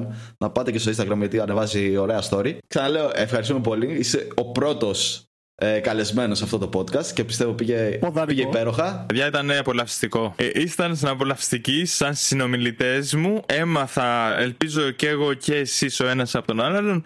Και ελπίζω κατά βάση κυρίως οι ακροατές σας και οι ακροατές μου, μελλοντικοί, αφού θα με μάθουν από εσά. Ευχαριστώ. Ελπίζω να τα ξαναπούμε στο μέλλον. Ο Καταχάρικα. Αυτό ακριβώς. Από τώρα, εγώ σου δίνω πρόσκληση για, και για επόμενο. Γιατί είσαι ένα άτομο που λέει σταράτα την άποψή του, δεν κρύβεται τίποτα. Δυστυχώς, φίλε, αυτό δεν Έχεις μπορώ να ωραία κάνω. ροή στο λόγο. Εμένα μου αρέσει, δηλαδή είμαι σίγουρο παίρνει να σε ακούω. Οπότε ε, ανοιχτή πρόσκληση και για, για άλλο επεισόδιο όποτε βρούμε την ευκαιρία. Και μέχρι την επόμενη φορά, ήμουν ο Πολύβιος Ήμουν ο Δημήτρης, ήταν ο Νίκος. και θα τα ξαναπούμε. Γεια σας.